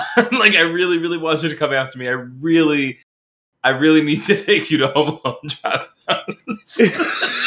it's the name of my rap group. Uh, um, uh, it's great too because like any other human in, in that situation would be praying that they don't follow him, and he's clearly Right. praying that they do. And also, when when he's walking across the like he's holding the claymore mine, and no one can shoot him because it's mutually assured destruction, right? Mhm. And then he walks out the front door, turns around, yeah. walks across a very long, wide intersection, and it's like at any point one of them could just shoot you in the back, Right. And you have no recourse at this point. Please don't do that. Yeah. Yeah. That's a that's just a I feel like a typical thing that happens if you look too far into it. No, but then they follow it up by they immediately follow him out the building and try to hunt him down. Like, Yeah. like, like if they had just done it and he gets out and he escapes and leaves, it's, it's kind of a whatever. But they followed up with like, what would the logical conclusion be? And it's like he's now so far away from them that the Claymore mine can't really hurt them. Probably. Yeah. So it's funny, like for something like that to happen, because there's also I feel like there's also moments of really just key attention to detail in the movie. Um, mainly, and I don't know if I like Kim and I are looking into some houses right now, so like I don't know if this stuff, if if like paying attention to this stuff is just top of mind. But like early on in the movie, I was like, huh, that's a weird spot for a fuse box. and and I was like that. I mean, I was like, oh, maybe maybe the uh, the upstairs is an extension. The upstairs and attic were like an addition to this house, and like that's no, where- the there are houses. was- There are houses that have it like that, but it's not super common. and it was clearly it's not really a fuse box. It was specifically it was the box for his underground bunker. Well, there's that too. And I was the fact that like I was like the fact that he ends up going to that door and opening it just to prove a point. I was like, wow, that was really there on purpose. I was like, well done. and then when uh the, how ridiculous was the scene where he has all of the bodies in the basement and he's talking to them again another exposition scene where he has to give you we need a little bit more of his story so we're going to do it in a in a comical way it was a good scene, especially with the one henchman like dying throughout Yeah. the course of it. again bored to death that's what it's that's what it seems like similar to the last story Also, one of the short story longs. yep yep Um, but I appreciated that little bit of exposition backstory Yeah. there. me too Uh, not all not all exposition is bad. No. You need some exposition in a movie, and if it's done well, it's fantastic. I mean, half of Inception is exposition, Yeah. and it's fascinating, right? It's Mhm. riveting. Um, but this takes it to a different level where it's like we don't really want to do this part so we're going to do it quick and we're going to do it in a fun way Yeah. also, I do have one gripe with this scene though, because I'm pretty sure that's not how records work. They don't create fires. it's a trick record Was it? yeah Oh, he makes a comment that the basement is designed to burn at a certain temperature and then I he puts that. he he grabs a specific record to put on to trick that like to trip it Was that what? I feel like that was probably too subtle. yeah that, that that's how I i, he, understood he, it he says a line about how the basement's rated to handle whatever temperature, and that this is this basement is designed to burn at twice that is what he Yes. says um and then he But and then I he, didn't- and then he takes out his white phosphorus record well. That was the thing is I didn't get the subtlety of here's my trick record that's going to oh, okay create a nuclear firestorm. Like, like I understood the whole point of what he was mentioning about like hiding the evidence and how this was designed to do that. Like, I got all of that. Mhm. I was confused by the specifics of a record creating a Gotcha. fire in that way. gotcha i uh i do i what also, i was, also, also, please promise me not to move any further south. I can't. I can't do it. they uh, uh, can't make any promises. But the uh, he, when he goes outside and all of the neighbors are seeing what like are coming out of their house to see what's going on, and he's just like standing in the middle of the street. I'm like, he's he's got to go take that car, right? That was the only reason to bring this up in the beginning of the movie. Sure, but also, why would you punch out the window and and and uh, hotwire it? Like, keep that car. It's yours now. You've claimed Well, yeah, I mean, I think he knew he knew he You've- was getting himself into. He knew that you've car played- was getting you've- destroyed. You've claimed the iron price here. you paid the iron price. Like, the car is yours. Is he going to stop you? No.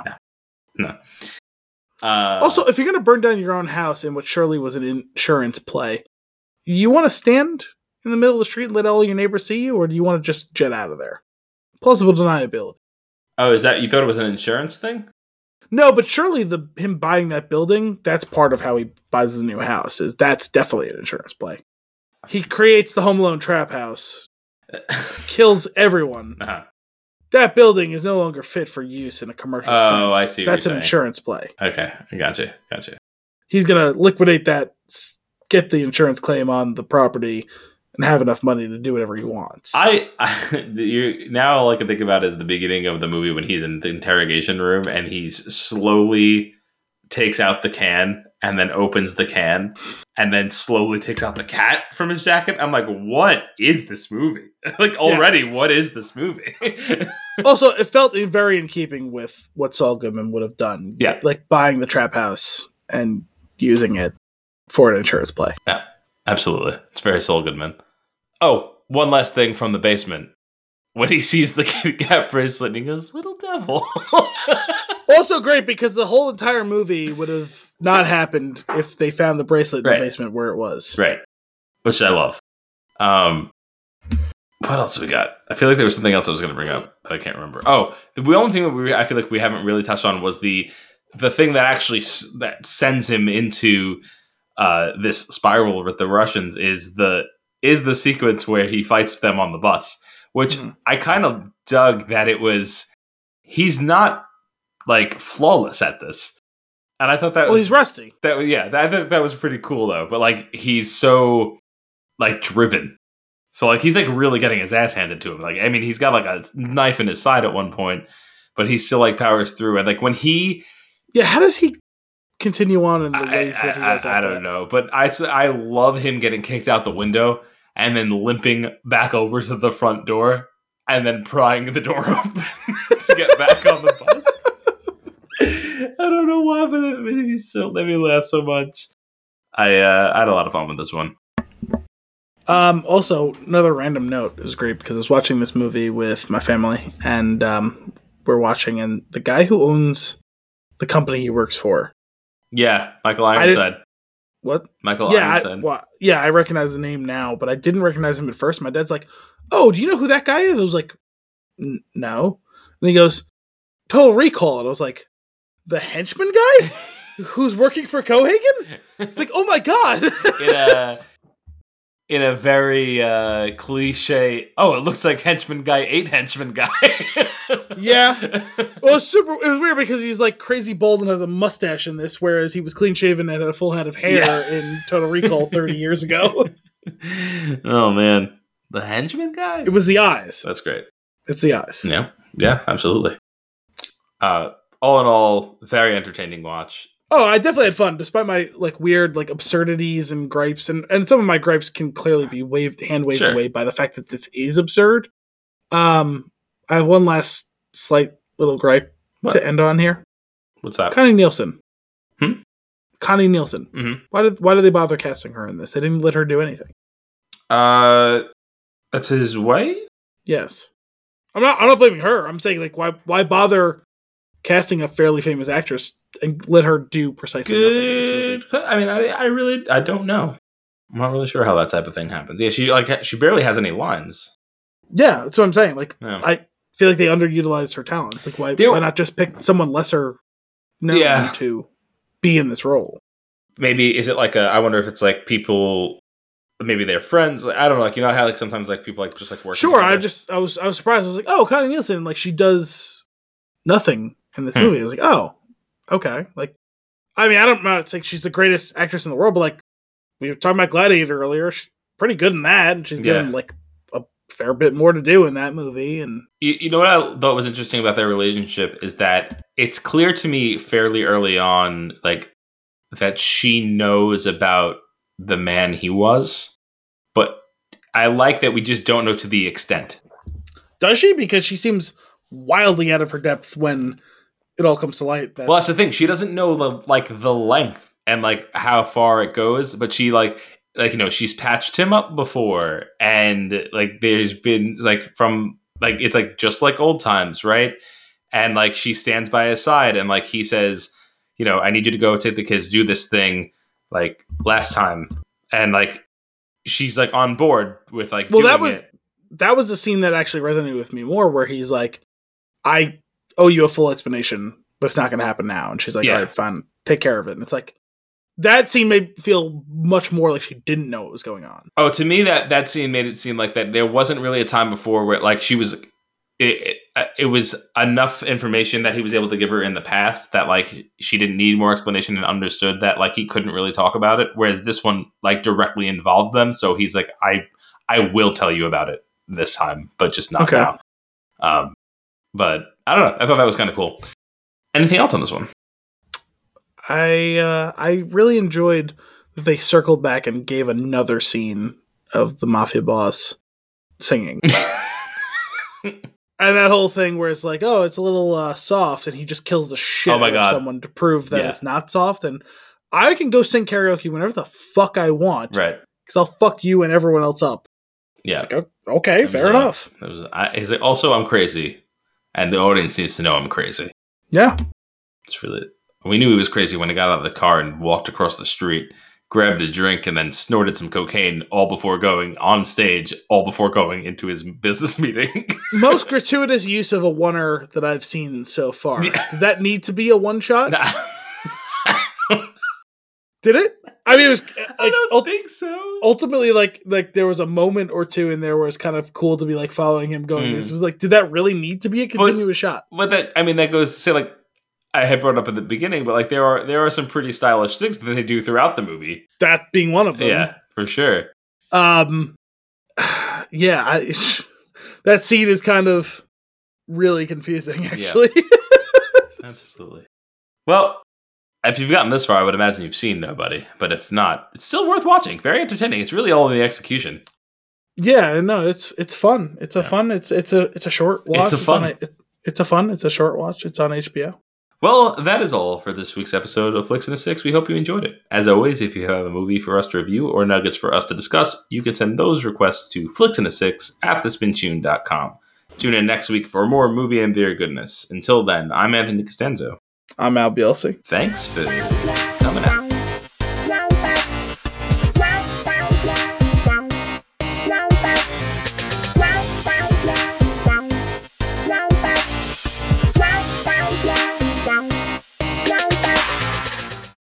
A Bobus. Feed your fed. Is it not just full blown Mando watch at this point? I think it's man to watch. That's fair. Although, This one was the was definitely had a lot more Boba though. well, I was gonna say to be fair, this kind of brought it back to basically 50-50 compared to the last two weeks where Yeah. it was like These are two Mandalorian Mando. episodes in this Book of Boba Fett. going back to the point of I my objection is not so much to the season or the show itself, but really honestly to the name, which is the Yeah. least important of the things. It's Sure. like why why name it that if you're doing this? Mhm. Like you could have there are so many off the cuff we came up with some shitty names that would have been better suited to what's going but like they, they were shitty names. Yeah. Like there is a real name that you could have done. It could have been Boba and fucking Mando for all I care. Like, you know, what I mean, like it's you know the Mandalorians, or although the way I just said that just always reminds me of that Family Guy um cutaway of the communists. Mm. Do you Mhm, remember that mhm. one? It's the communists. Yep. You know, quit Stalin and show your father your marks. yeah, I, uh, naming aside, the episode was. I mean, uh, this was a blast. yeah, I you know I saw some people kind of complain about it. And if you want to talk about like the art form of television, like yeah, this isn't an Emmy worthy No. episode, but you know what this was? This was when you were eight years old and you had a bunch of Star Wars toys and you had fun playing with Yeah. them.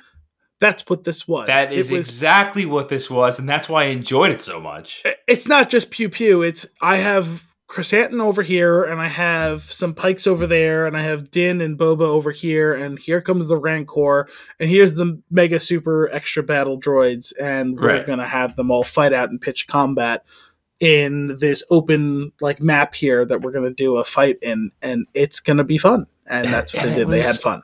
It, they did have fun. I and I had fun. You, I mean, you can argue good, bad, whatever, Yeah. but you can't argue fun, No, absolutely not. in my opinion. I I love it. I really I really did enjoy it. I think that it was pretty cool. Like um definitely the the whole like Western standoff stuff was great. I like the way that they, they played that out. The movie, like the, the movie, this episode, like had so many different movie things going for it. Like there was the Western aspect, there was like the mafia movie aspect, then there was Godzilla, and then King Kong. I was not expecting a third act pivot to Godzilla. Right. that ridiculous. I was like, oh, we're we're having a two giant monster fight. This is ridiculous. Because I, uh, the funny thing was, I, f- I fully expected the Rancor to be a part of the end game in some way. sure, But well, we we all was we knew that like we were like, oh, I can't. From the second episode, it was like I can't wait for him to ride the Rancor. sure, but somehow that being like five weeks ago also feels like five years ago. Sure, And so by the time he's like, I'm just gonna go get reinforcements, it's like, well, who else am I missing here? I assumed at that like at that moment I was like, well, we've gotten the point of the betrayal from the Pikes that they killed the Tuskens, and I still kept wondering whether the Tuskens Hmm. would show up in this fight in some way, shape, or form. And then when he shows up, well, what happened was you hear like a the thud, and everyone's looking around, and they're like, "Oh yeah, the Rancor. That's right." I, It's- funny that like we're on two different sides of it. Where like the entire season, even though it's only been seven episodes, I've been waiting for the moment. So I was like, when he's like, "I'll be right back," I was like, "Oh yes, you will." I was so pumped. Uh, seeing that claw come over the building wall, yeah, that was awesome. And I mean, granted, uh, Boba was a tremendously easy target on the back of that thing. very, Well, very slow moving. continued to be fascinated by like especially when Cad Bane does the flamethrower to like shake him off of the Rancor. I'm like, at what point am I going to stop getting mad in this episode? Because we're up to about like the eighth time where I've gotten mad in this episode. That you guys keep forgetting you have fucking jetpacks. Yeah. You can't get shaken off of the top of the Rancor because when you fall off of the Rancor that's 20 feet up in the air, use the jetpack. Right. There's so many times where the two of them were like bunkered up there and they're waiting to get like slaughtered. And I'm like, guys, you may lose this fight, but you do remember that on your side, you both have jetpacks. Right. And then eventually they break them out. It's like, okay, great. They use them some. It's good. And then they start running down the street, getting chased by overpowered, over shielded droids. And it's like, remember those jetpacks you used five minutes ago? hmm And then like later on, it's like I gotta go do something, and he, someone runs down the street, and I'm like, "But you have a jetpack, though." Yeah. And every time they forgot to use a jetpack, I got very mad. And I'm not saying it's a cure all. I'm not saying that there shouldn't be consequences to it, right? Like Yeah. honestly, none of them get shot when they first use them, and all the pikes are in the the street. It's like someone probably should have like at least winged you off of like your shoulder, and it's covered in Beskar, and you're gonna be fine. But like, no one hits you while you're up in the air, and like you're worried about it looking overpowered. No, people can still shoot things that are in the air. Yeah. you can use the jetpacks, and I understand you're not gonna use them 100 percent of the fight. That's fine. There's a couple Yeah. of times in this scene in this in this episode where I'm like, you have a jetpack. Use the jetpack. Mm, it's a, that that type of thing can get annoying for sure. Uh, there was a lot of great, like even even so though, like in the fight sequences, like I, there was a lot of great use of the tools that they have. That I thought was really funny. I was like, oh, knee missile, that was cool. I was like, did I see that right? And then sure enough, he does it again. I was like, oh, I, I did, I saw it right. He did. He's got another one. yeah, the boba knee slash hip slash whatever like missile was pretty great. Um, getting them to see them use all their toys in this was fun, a lot of fun. That goes back to my point of like this is like you being eight years old and playing with a bunch of like Star Wars action figures. Like we got flamethrowers and missiles and the uh, the whistling bird or whatever the fuck it was called. Um, all that was a lot of fun and great like use. And it's like, oh yeah, this is what two like ruthless Mandalorian esque characters in Mandalorian like armor looks like when they're fighting a bunch of henchmen. Right. Like two of us are gonna exterminate thirty henchmen. And like yeah, we're gonna get dinged a couple of times, but like we're gonna crush these guys. That's that's what those characters should be doing. Yeah. Uh, the the mayor's whatever his his guy that he has that Major Dom- Major Domo. That was what he's officially credited in the cast. Major He's- Domo. He says Major Domo. Yeah, I mean that's usually like that's a name for like an aide or Okay, he uh he absolutely was stealing the show this episode. he always almost always does when he's in anything. He's he's great as fucking Andrew in Veep, and he's playing the same character except with Twi'lek. Yeah, yeah. But I was saying like he's he's been in episodes before, and he's been like there and kind of annoying, but in but it, not in a terrible way. But for whatever reason, this time around, they, they like they really leaned into the character, like, and he he was a lot of fun. Yeah. Well, using the most obvious way at the beginning, where it's like he gives him the tablet. and It's like, okay, so he's gonna end up reading something terrible and objectionable to the Pikes, and it's gonna be a distraction, and that's what happens. Yeah, But the way he does it with all that flourish, nothing. Oh boy. I promise this is not my words. Um, seeing the weirdly burgeoning relationship between him and Peli was kind of hysterical. Where she's like, "Oh, hey there, like cutie, like come with me." It's like there's gonna be, she. We already know she's dated a Jawa. There's something. There's something happening Yeah. there. She's uh, she's into aliens, and that's that's great for her. Mhm. She's consistently great always. yeah, When given C material, she provides B plus content. Um, and she was given a little bit more to do in this season than last season, but Mhm. there was some stuff that's She's like really, bad. funny though. It's just like so funny. It's it's just Amy Sedaris being fantastic Yeah. as always. She was so freaking good in uh, BoJack Horseman Hmm. as Princess Carolyn, but she I really like her in this role. She seems to enjoy it well enough, otherwise she wouldn't keep coming back. Right. I liked it when when the X Wing comes up. I was like, oh, okay, cool. Like, what are what are we like? How's this going to play out? And like, because like obviously you you notice R two D two, and like it's not just a X Wing. It is it is what I think is safe to call the X Wing. It's Luke's X Wing. Well, it's great because like it's a great fake out too because we've already seen earlier in the season that there's X wings Right. patrolling around Tatooine from the Republic, and she thinks it's essentially Republic, like military police or whatever. Mhm. And but then when turns- when the when it lands and you can't identify that somebody's in the in the. I was like, oh my god, this is so good. I was like, he's in there. And then, sure enough, his little Grogu's little head poking out over the side, and her being so excited to see him again was an absolute treat. And also, she's like, "Oh, that's so cute. They taught you how to fly." And one of the droids beeps at her, and she goes, "Obviously, I know the astromech flew the, the X-wing." that, and then when she sees his little his little chainmail, she's like, "Oh, you're fancy." Ooh, shiny. Yes. that and I, see, I was kind of expecting him to wear the chainmail outside of the sh- Mm. of the the tunic or whatever cassock, I guess that he's wearing. He's kind of monk like in what he's wearing. yeah, Um, but also, I guess it doesn't allow for the reveal where Din realizes that he's wearing his Mhm. gift underneath I it. gave But it to you. functionally, I would have thought it would have made more sense to wear that outside of the clothes. Sure, I just figured it. It, it looked a little bit more form fitting than Yeah, I guess that's true too. I'm just, I guess I, I, I just thought it would kind of work with the way that like medieval like soldiers would wear chainmail over like some sort of padded hmm. whatever underneath. Um, I- that's that's not really an objection. I just I was that was just what I was anticipating, and I was kind of vaguely surprised. But then it was also allows for the Frodo esque mithril shirt reveal of Yeah. oh he's got that underneath there.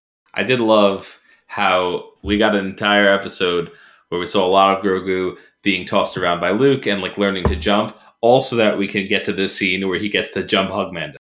Yeah, where he just throws himself was at it. Was I, there were so many too cute moments. dude how am i almost kind of sort of tearing up where he's like using the force to calm the rancor Yeah. and then he's just petting He's- him and but then he snuggled him. and well yeah he gets tired and he snuggles him too he but, like, he like pushed up against like it, was adorable.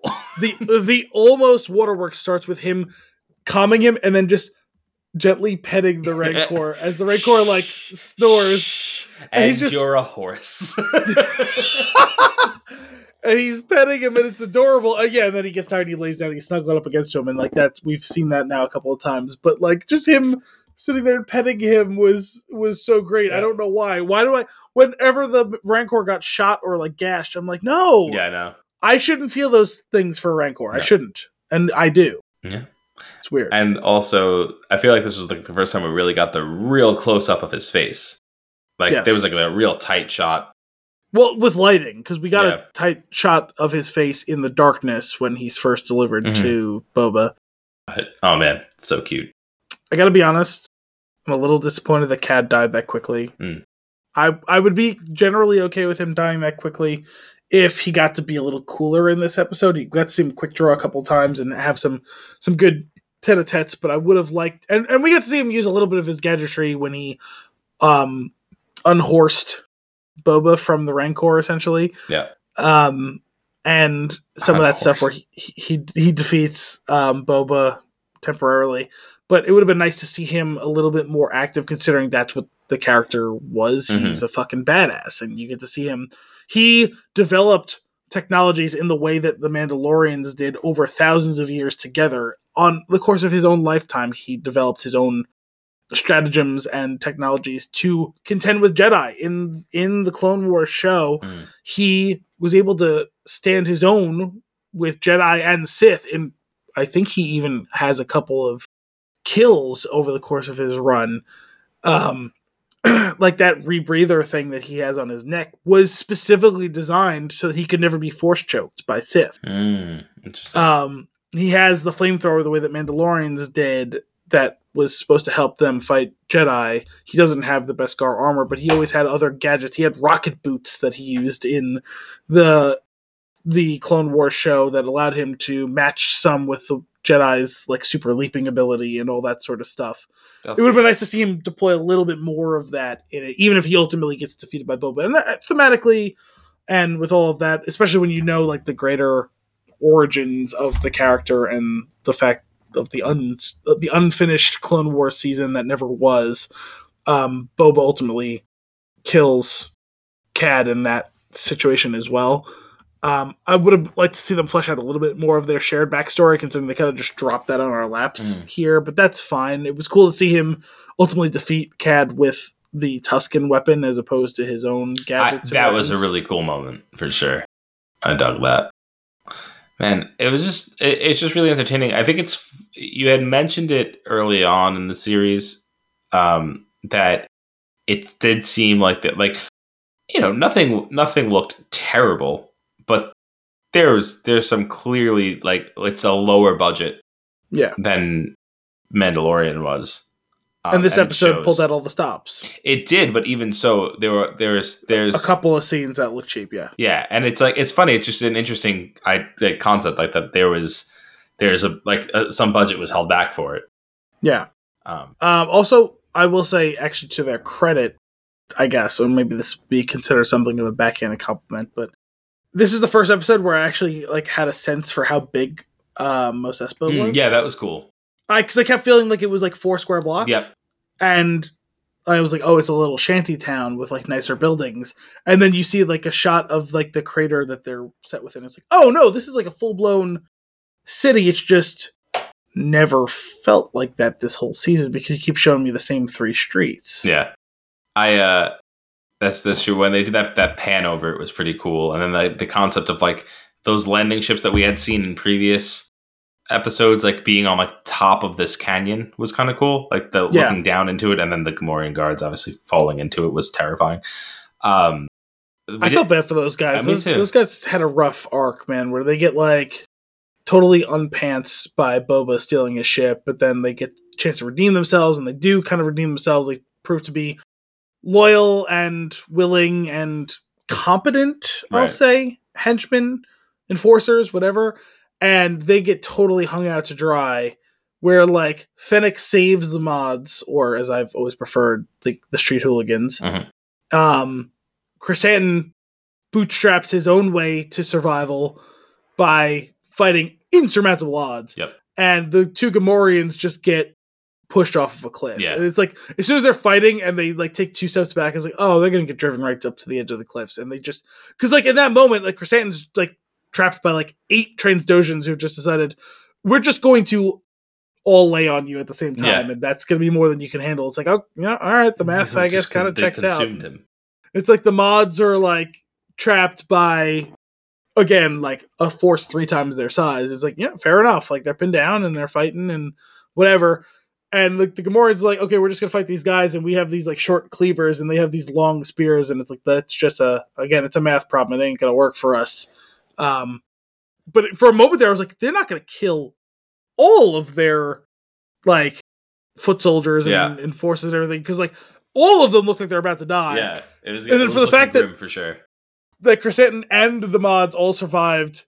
Well, most survived. One or two of the mods got shot and killed, obviously, but like the crew still exists more or less.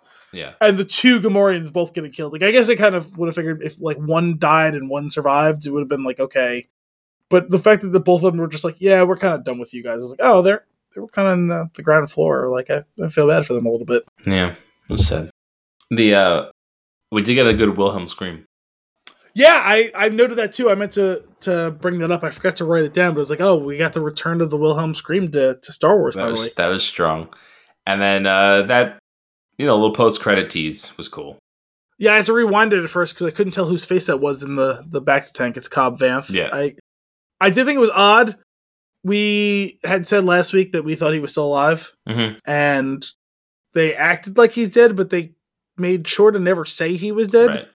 Also, it was a weird fake out where he's like, "Okay, Chris Krrsantan, like your payback is gonna be that I'm gonna let you use it to tank as long as you need," and then he says something at the end, and it's like, "Oh, it's probably just Chris Krrsantan." Right, and then we, and then, but then you see him, and you're like, oh. then you see Cobb, and it's like, "Oh, okay, yeah, sure, that makes sense." That yeah. like they kind of did everything in their power to not say he was dead. So the mm-hmm. fact that he's not dead shouldn't be that surprising. Right. Right. Also, so. what's his name from a couple of weeks ago? The uh, the bassist, whose name I definitely forgot, was getting ready to mod him up. Yep. I forgot his name too. The Ripper Doc. so, but lots of fun. I enjoyed it. I had a really good time watching this episode. Yeah. Uh, getting to see the Rancor really unleash was pretty great. I still wish that the dark saber would have been more effective. Not like a cheat code, but like I actually kind of sort of forgot he had it for a second. He breaks it. I was like, oh yeah, duh, great way. Yeah. And then it never really like he kind of sort of gets through the shield the second attempt with it, right? And then he uses it to like it through the thing deal. like butter when he's on it, but like, it's like he should have just done more of that. Well, yeah, but also my, my other issue is, and you know, he chopped the one arm of guns off, and it's like, but then why not chop the other one off too? But that that's fine. Um, But- sword swords heavy. yeah, no, but he looks like he's starting to master it though, Yeah. right? Um, but the other problem is like they made a big deal about showing like the zoom in on their eyes, like the Yeah. like the ocular device of the the droids, and then when they get stabbed and shot on both of them, nothing happens. It's like, well, don't bother making a big deal of like that's probably Right. the weak spot. The only time that They even had, like- into play was when the Rancor like punctures it with his thumb. Yeah, but even then, it's still alive. Yeah. it's still swinging and shooting at him and trying to stab him. and just can't see him.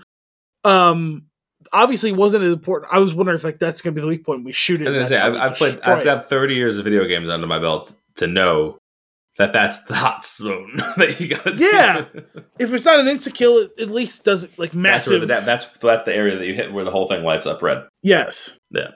It was weird to like highlight that up with just both them looking at it, and then further when like Boba puts his like scanner device on it, like he sees it and Yeah. is like, "Oh yeah, that's where we're gonna go." And he launches his missile. Also, where did he get his second missile from? There's another missile. Yeah, I noticed that at the end. too. I was curious, but I, I I thought maybe he picked another one up when he went to get the Rancor.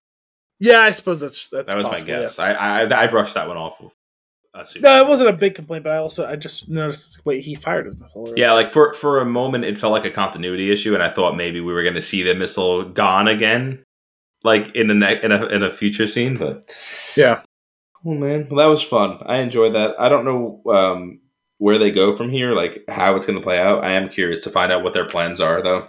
Where they go next is Kenobi on May 25th. That was Uh. announced today. Oh, cool. Um. Oh, and that final scene. No, no. Okay, one more time. And he. That was from the first season, right, where they were on the speeder Yeah. bike, and he he like goes nuts when he's on the the front of the speeder Yeah. bike. It was cute to see that. Adorable. Yeah, I, I, I was really confused at first when he hands him the thing, and then I realized, oh, it was the knob from Yep. his the Razor Crest. Like, That was great. All right. Until next time. Mando Watch. wait, no, Oh. one thing before we end. What's up? because I totally forgot to mention in any way, shape, or form in the episode. They changed the end song to just sing Boba Fett. Wait. They haven't been doing that. They were like just doing like a huh type of yell Uh-huh. and what they turned it to Fett. Oh. And then they were you didn't notice in the end credits they were singing Fett. Boba Boba Fett. Boba Boba No, Fett. I hadn't- Boba I didn't notice. Fett. Boba Boba Fett. That's the end credit song. That's why I texted you earlier. I said I watched Boba Boba Fett because that was what they were. Oh. I was laughing hysterically because it's so cheesy and ridiculous. I, I hadn't noticed. you have to go back and listen to it. It's they literally. It's the same exact song. The chanting and humming is all the same, but instead of the ha and uh yeah what oh, what it's Boba Boba Fett Boba Boba Fett. That's pretty cool. it's fucking ridiculous. Oh my god. That's great. Fett.